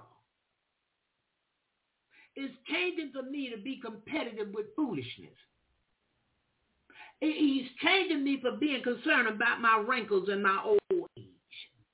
He changed me because I learned to tell him thank you for it because now I've been here and I know some stuff because of him. He changed me from wanting to wear all of this brand stuff because people see me as I got taste or, or whatever they think they see because you're poor, barely paying your bills But you got to have all this name brand stuff. You're following the world. Look at it now. You're following the world. Once God is in your heart, you don't care nothing about all of that. As long as you clean, your hair clean, you good. But we concerned about what other folks think of us, and yet we screaming Jesus. Come on, God know better. We honor him with our lips, but our heart be far from it. We saying one thing, but our heart is saying another. There's a way to seem right to a man, but the end thereof is destruction because you're following the world. You're not following the ways of God. Nobody's telling me nothing. And we want the world think we hip like they are. I'm not hip like the world. I'm the daughter of God. And I want to carry myself accordingly. I'm not dressing up so you can like me because I have the anointing of God. And guess what? I have the favor of God. If I go in a raggedy then a mango seed, they're not going to treat me no kind of way. Because as soon as I open my mouth good, oh, and the Spirit of the Lord will come on my behalf. Hallelujah. Hallelujah. 45 says, and because I tell you the truth, you believe me not. 46 says, which of you convince me of sin? And if I say the truth, why do you not believe me? 47 says, he that is of God heareth God's words. Ye therefore hear them not, because you are not of God. You of the world. Talking about God, but your heart somewhere else. You're not living unto God. You're living unto your flesh and what people think. 48 says, Then answered the Jews and said unto him, Say we not well that thou art of Samaria and hast the devil. Now you know. Mine messed up. Jesus answered, I have not a devil, but I honor my Father, and ye do dishonor me. 50, and I seek not mine own glory. There is one that seeketh and judges. 51, verily, verily, I say unto you, if a man keep my sayings, he shall never see death. What? Saints don't die. They pass away. well, I'm going to put it to you like this. They sleep away. 52 come back and told him this. Then said the Jews unto him, Now we know that thou hast a devil. Abraham is dead, and the prophets, and thou sayest, If a man keep my sayings, he shall never taste of death. Art thou greater than our father Abraham, which is dead? Yes, he is. And the prophets are dead, who makest thou thyself? That's verse 53. 54 says, Jesus answered, If I honor myself, my honor is nothing. It is my Father that honors me, for whom ye say that he is your God. 55, yet ye have not known him, but I know him. And if I should say I know him not, I should be a liar like unto you. But I know him and keep his saying. Your father Abraham rejoiced to see my day, and he saw it and was glad. Hallelujah. Hallelujah. 57 says this. Then said the Jews unto him, Thou art not yet fifty years old, and hast thou seen Abraham? 58, Jesus said unto them, Verily, verily, I say unto you, before Abraham was, I am. Hallelujah. Then took they up stones, 59, to cast at him. But Jesus hid himself and went out of the temple, going through the midst of them, and so passed by. Do you see all of this? Yeah. Do you see all of this? The truth sets and makes free. But we got to want it. Yeah. We got to want it and we got to know that we need the truth. He's the way, the truth, and the life.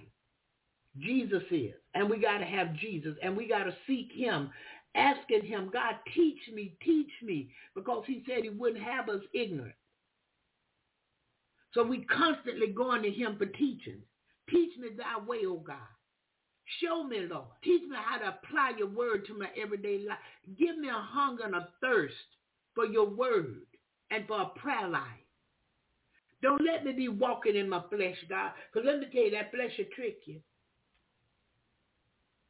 That flesh will tell you, honey, you need a man.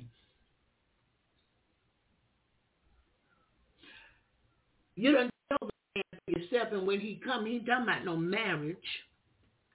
He talking about land and plan and everything else. And then in some cases he may say, oh, you all right with me, and we can play house. Why don't you move in with me? I'll move in with you.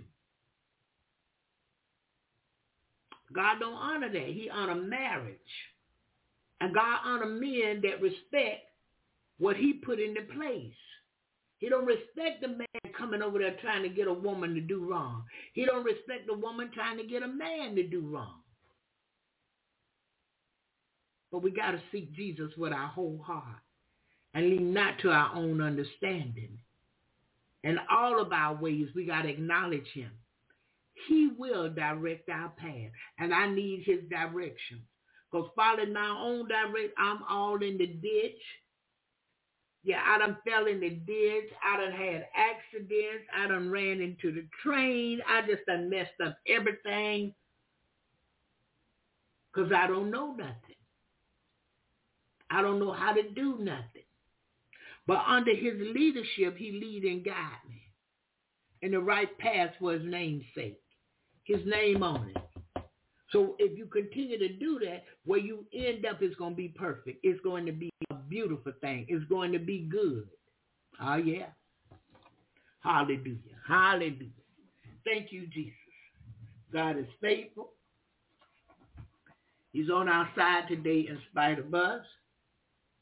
He's looking beyond our fault, yet meeting our needs. And we need to go to him so that we can get it right with him in 2024. And not just because of 2024, it's just right to do right. We need God. I know people think, well, in 2024, I'm going to do this and I'm going to do... No, what you need is to seek God. Let him direct your path. The more you seek him, the better your life is going to become. In the beginning, yeah, you're to feel bored. Oh, man. Yeah. But as you fight that flesh of boredom and say, Jesus is worth it, he made me be worth it to find out what his word says concerning me. He made me be worth it to go back with him when he comes that heaven become my home. But if we plan, we won't get there. Uh-huh. Hallelujah. Hallelujah. I thank God for Jesus. So listen, we're moving right along this morning, and um, the studio is open, and if there's anyone have something today that they would like to say in 2024, please feel free to press that number one and come in. Yesterday, Blog Talk was down. The other day, it was all just one thing after another. And I stay with Blog Talk because I like them, and I believe this is where God have me, and I just have to have patience with them. But I don't like the fact that them charging me and stuff going wrong. And a while back for days, I, oh, it was just a mess. And I'm writing them, telling them, and then they taking their time and all of this. And then when I mention about my money, about my payment, they don't want to say nothing about giving me my money back or not charging me. Because you didn't give me service, really and I'm going in. I done got up to do my show in the morning, done sent out everything to Twitter, uh, uh, wherever I see Instagram, Facebook, everywhere, and then know something is wrong. I think I should have my money back because people looking at me cross-eyed. Yeah. It says, please let us know if there are still difficulties or if you may still be experiencing a technical issue affecting the live shows on Blog Talk.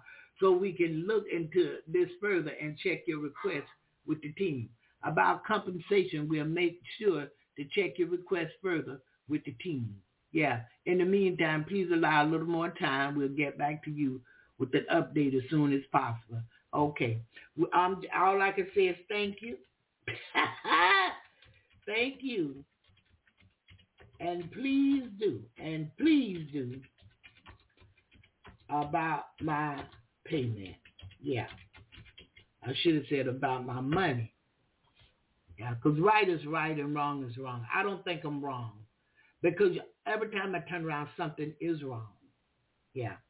But I'm praying that the Lord fix Blog Talk, uh, bless them to increase in finances. So if that's the problem, they won't have it. So I won't have trouble. Pay the people, the technicians, whoever they need to pay extra well. Uh, hire more employees, whatever they need to do. I'm ask the Lord to help them to do all of these things that'll make me be able to come on faithfully like I'm supposed to. In Jesus' name. Hallelujah. Hallelujah. So we're going a little bit further this morning. We're going to the song, and when we come back, the studio is still open. Uh, if you want to tell us what your New Year commitment was to God or to yourself, please feel free to press that number one and come in and share with us. I am going to work uh, a little while to get some live guests to come in and bring a word. Also, I'm still doing cookie dough. So I got to get the flyer back out there, uh, the cookie dough flyer, because somebody may still want to buy some because they wasn't able to get it for Christmas. And so I'll put that back out there later on, hopefully today, and I'll get that rolling again, and it will be all right. I sold some now. I sold some. And they asked me, well, you want to go ahead and receive payment? I said, no, I'll leave it for a minute you want to redo it? I said, yeah, I want to start it over again and just get it all at one time, you know, not in bits and pieces. And so it's all right today. In Jesus' name. Listen, we're going to this one this morning. And again, when we come back, the studio is open. If you have something you would like to say, feel free to press that number one and come in.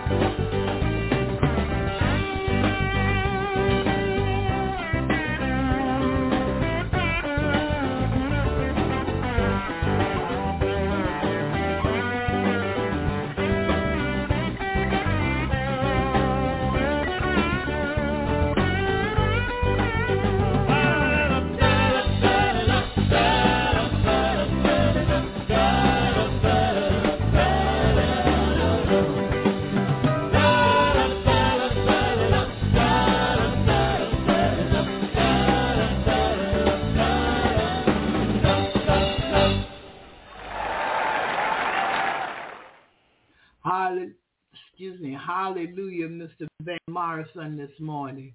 When God shines his light on you. Hallelujah. I love that number right there. I love that song. So I play it often. I was looking to um make sure no hands are raised over here. Okay, I was looking to at um John chapter 14 and verse 6. And this is what it says. Jesus said unto him, I am the way, the truth, and the life. No man cometh unto the Father but by me. If ye had known me, you should have known my Father also, and from henceforth ye know him and have seen him. Now, see, this, this is what he was trying to get them to understand. You can't go to the Father without me. He changed things. You didn't know God had changed things and, and you've been in this house all this time. Who temple is this? Whose God is this?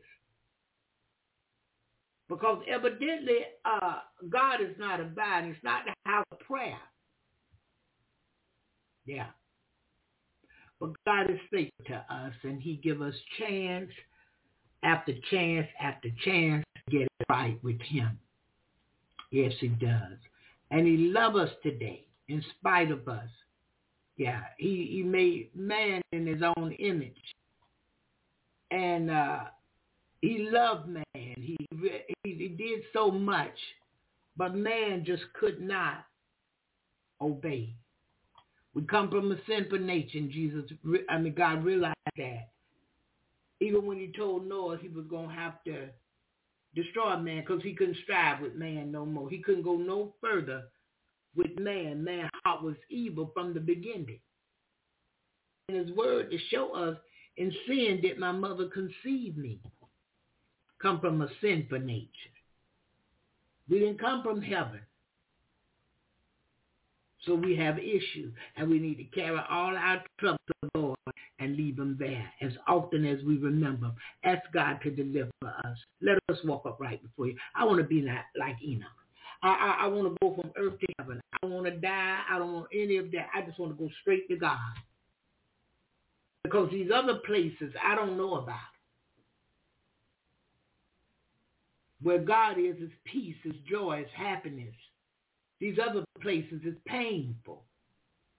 Sinners over there. I don't hang out. Hallelujah. Non-believers, non-cheerful givers. I don't want to hang out. They're not my brothers and sisters because, see, you treat your brothers and sisters a certain way. Which remind me, I got to call my brother today. yeah. You treat them a certain way. You don't treat them like you treat everybody else. It's blood. Mm-hmm. Looking right quick at Second Corinthians chapter 4 and verse 14, it says, knowing that he raised up the Lord Jesus shall raise up us also by Jesus and shall present us with you. Because look, we need to go to him for everything. We need to trust him. We need to believe him. Let go of your troubles. Let go of your worrying, your overthinking. Uh, uh, you're just overdoing too much. Let it go. Put it on the altar. Walk away. Put it on the altar. Let God have it. Don't lend it to God. Don't let God borrow it. Don't let God hold it. Leave it there. Give it to him and walk away. Tell God you can have this, Lord. I, I, I can't do this. Yeah. And walk away. He heard you the first time you prayed. I promise you he heard your prayer. And if he didn't move yet, there's a reason for it. Yeah, there's a reason for him not moving. But as you continue to wait on him, you're going to get to see the move. And it's going to work together for your good. And sometimes he'll let us look back and show us, see, had I did this for you at the time you wanted it, it would have messed up everything. But because I am God and I have perfect timing, look look how you blessed. But we don't want to see that. We don't want to see that. We don't want to hear that. All we want is give me what I asked for. That's all I want. I, I don't need that other stuff. You need it all. And we don't want to be church people. We want to be the people of God, the saints of God, the children of God. Because church folks, they go to church. I don't want to just go to church. He is the church. Wherever I am, there he is. Yeah. Because he's in me, and wherever I go, he's right there. Yeah, he's beholding the evil and the good. Because again this morning, his eyes are in every place.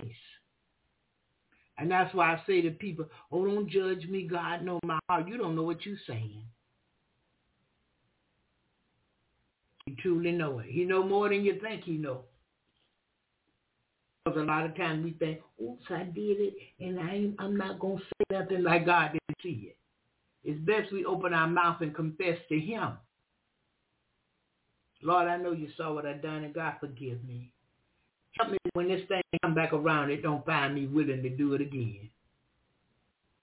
I need you to help me, Father, because without you, I can't do nothing. And I don't really want to do this again because it's against you. Got to talk to him. We talk to him about what we want to. Get in trouble. Sure enough, down straight. Or we talking to God, but we want to talk to him before we get there. I want to talk to him before trouble comes. I want to have a working relationship with him before any trouble come, and then I'm going to God because of my trouble. He done gave me time to come to him before trouble rise. And when I tell you if what you want, let it go, he to move. But as long as you holding on to it, he can't move because you got it. Put it on the altar and walk away. What you want, a new car? Put it on the altar and walk away. What you want, the house on the hill with the dog named Fluffy? Put it on the altar. What you want, a better paying job? Put it on the altar and walk away. Leave it alone. Because somebody don't have a job at all. The Lord was showing me some things the other night. I think it was New Year night. How blessed I am, how he has blessed me because I couldn't bless myself. He was showing me how blessed I am. I have a roof over my head, food for my belly, water to drink.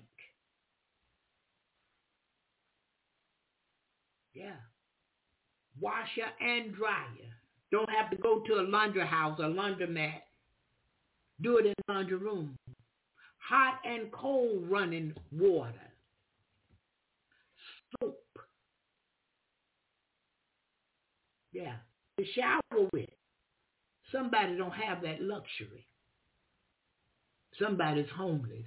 Toothbrush, mouthwash, all these things he has given unto me. I'm blessed. Carpet and rugs on the floor. My feet don't have to be cold in the winter. Gave me clothes and shoes to wear.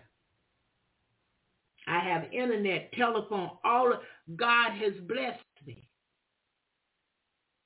Wake me up every morning. I'm looking back at that New Year's night, how he has blessed me. Then I've seen others that are not as privileged. Others don't have it. God is faithful. And we should want to be faithful unto him, and he will give us a crown of life that will never fade away. But it goes beyond that for me. I, I, I want that crown of life that will never fade away, but I want to just be faithful because he's worthy. it's right to do right today. So we want to hold on to God's unchangeable hand and walk up right before him in the name of Jesus.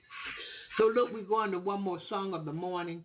And when I come back, if no one have anything they would like to say, I'll just pray us out. Oh, you know what? I promised Brother Ernest uh, a request.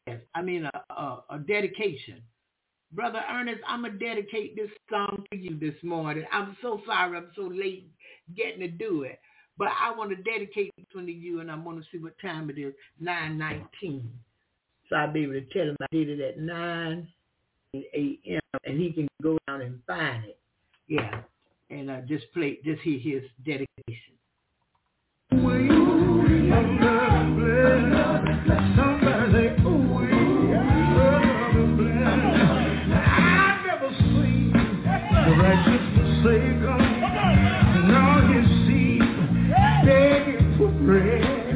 I can count on God. He won't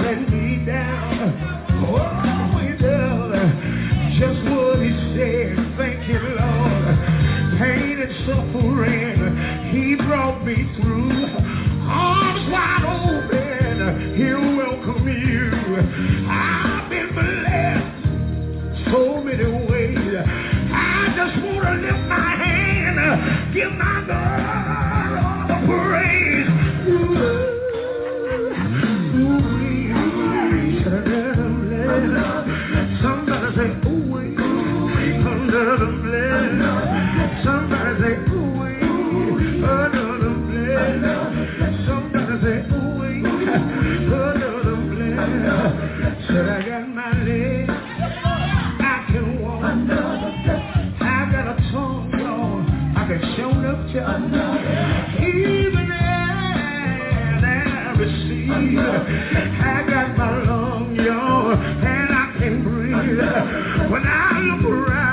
And I can see all these blessings He's given to me. When I look at my children, they all doing fine. He gave me peace, gave me peace of mind. Oh, thank God for another blood. Somebody say thank you, Jesus,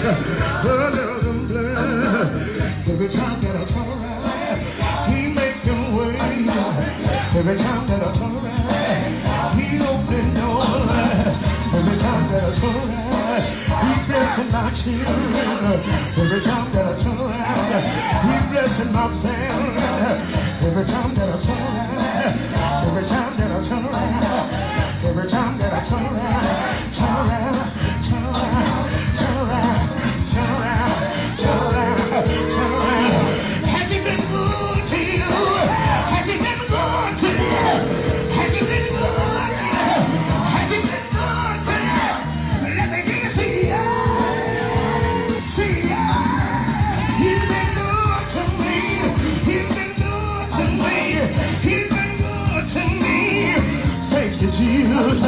I wanna, I wanna thank you. I wanna, I wanna thank you. I wanna, I wanna thank you. I wanna, I wanna, I wanna, I wanna, I wanna, I wanna, I wanna. So thank you,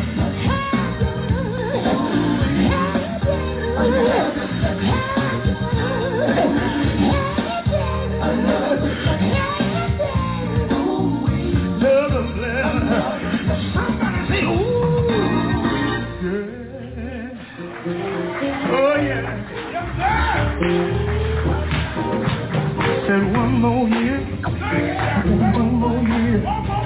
I got one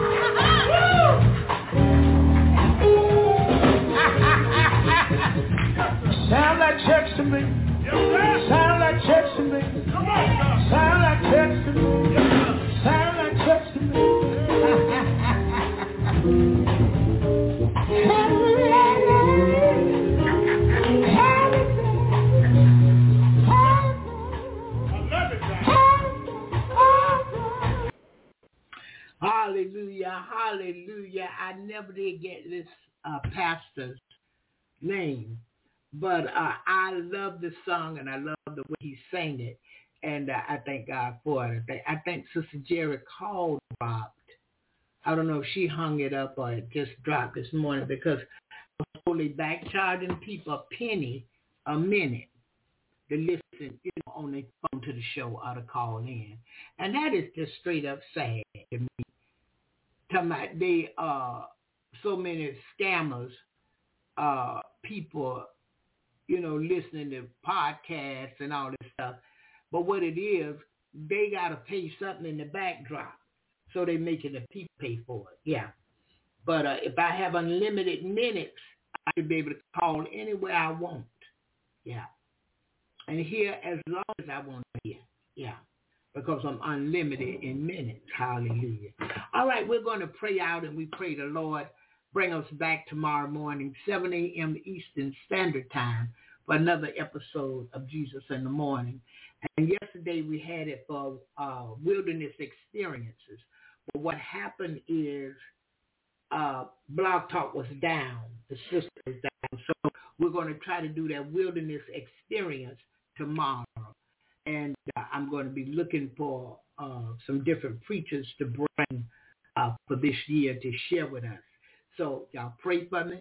Thank God for each and every one of you, those coming through the archives and the podcast. God bless you this morning. God bless you. I know Minister Shonda um, and I know uh, Minister Stinner, they have uh, different positions now. So a lot of times what they used to do, they can't do it no more. So they have to catch the podcast. But I thank God for each and every one of you. Hallelujah. Uh, Suicide Boy, I haven't heard from her in a while, but praying that she's blessed. She's blessed. And so I thank God for everybody, Brother Anthony and, and uh, Sister Reed. God bless you this morning. Sister Irene, Sister Dorothy Goodman. God bless you, Sister Mary Ann. God bless you this morning. And uh, Brother George West Perry. Thank God for you. Thank God for you. Ah, yeah, what blessings, what blessings. And so I give God the glory and honor and the praise for all he's doing for us, yeah, to keep us going right here. So we thank him. Let's pray. Father God, in the name of Jesus, we thank you, Lord. We can't say thank you enough. We can't give glory and honor and praise unto you enough for all you have done for us, what you're doing right now, Father, and what you're going to do. As we depart morning, Father, I ask that you would bless every family represented here. Do the same for those that come through the archives and the podcast. Bless their friends uh, near and far, their family members near and far, and the family members that are in the home with them. God bless today. Ask that your anointing would go through and fix every situation in the name of Jesus. Fix all our hearts and regulate our minds. Father, help us to stand on your word and standing still knowing that we're going to see your salvation. Help us, God, to walk by faith and not by sight and strengthen us in this new year as things come our way, unexpected things, things we do nothing about. Father, help us to know that you're God and you're yet on our side. Hallelujah. You're for us. And your word said you be for us. You're more than the whole world against us. Father, we ask this morning that God, you would touch and heal those that are sick. Lord, we know you heal all manner of sickness and disease. Do it for your people in the name of Jesus. Thank you, Father, for your healing power. Bless those that are incarcerated this morning, Father. Move by your spirit. God, you know what's going on. And Lord, you know how evil works. And Lord, not everybody wanted to be evil, but God, they did some things and ended up there, like the woman this morning, God, who was accused of adultery, caught in the very act. And Lord, many inmates have been caught in the very act. But God, we know you're able to forgive them and let their accusers know the first one without sin cast the first stone. Move today, Father, for inmates in the name of Jesus. You know the very intent of these people's hearts. Father, we ask this morning that you would bless those that are incarcerated. I mean, those that are in every branch of the military. Lord, men and women. Bless the administration of our military. God, have mercy this morning upon them all. And Lord, show them the way to go. But Lord, we want to continue to be saved. What shouldn't come into the country, we bind it up in the name of Jesus. And Father, we cast it to the pits of hell, never to return. But Lord, you have blessed America. And God, you're continuing to bless us. But we turn a blind eye to you. Forgive us this morning of all our sins and wrongdoings, oh God, in the name of Jesus. And help us this day. We thank you for your forgiveness. Father, we ask that you would bless the leadership of our country, America. Move by your spirit in a mighty way. In the name of Jesus. Lead and guide these people in the right path for your name's sake, not according to our will, but according to your will. In the name of Jesus. Bless our brothers and sisters everywhere, overseas, oh God. Move for them, touch and heal. Fix hearts, regulate minds. Father, I ask those that don't have food, that God, you would give food, give water, medication, whatever they need today, oh God. Ask that you would do it in the name of Jesus. We thank you. We give you glory. As we depart this morning, bless our going out. Father, bless our coming in. Meet the need in our lives according to your riches and glory by your Son, Christ Jesus. And Father, we ask it all again in Jesus' name. Amen and hallelujah.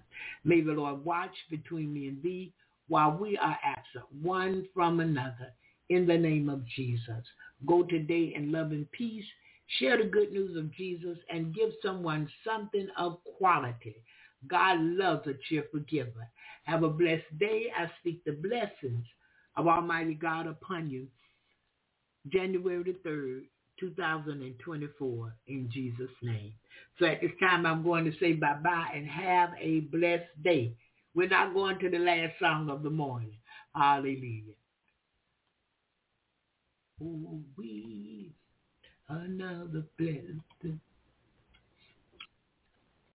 Lucky Land Casino asking people what's the weirdest place you've gotten lucky? Lucky? In line at the deli, I guess? Aha, in my dentist's office. More than once, actually. Do I have to say? Yes, you do. In the car before my kids' PTA meeting. Really? Yes. Excuse me, what's the weirdest place you've gotten lucky? I never win and tell. Well, there you have it. You can get lucky anywhere playing at LuckyLandSlots.com. Play for free right now. Are you feeling lucky? No purchase necessary. Void where prohibited by law. 18 plus. Terms and conditions apply. See website for details.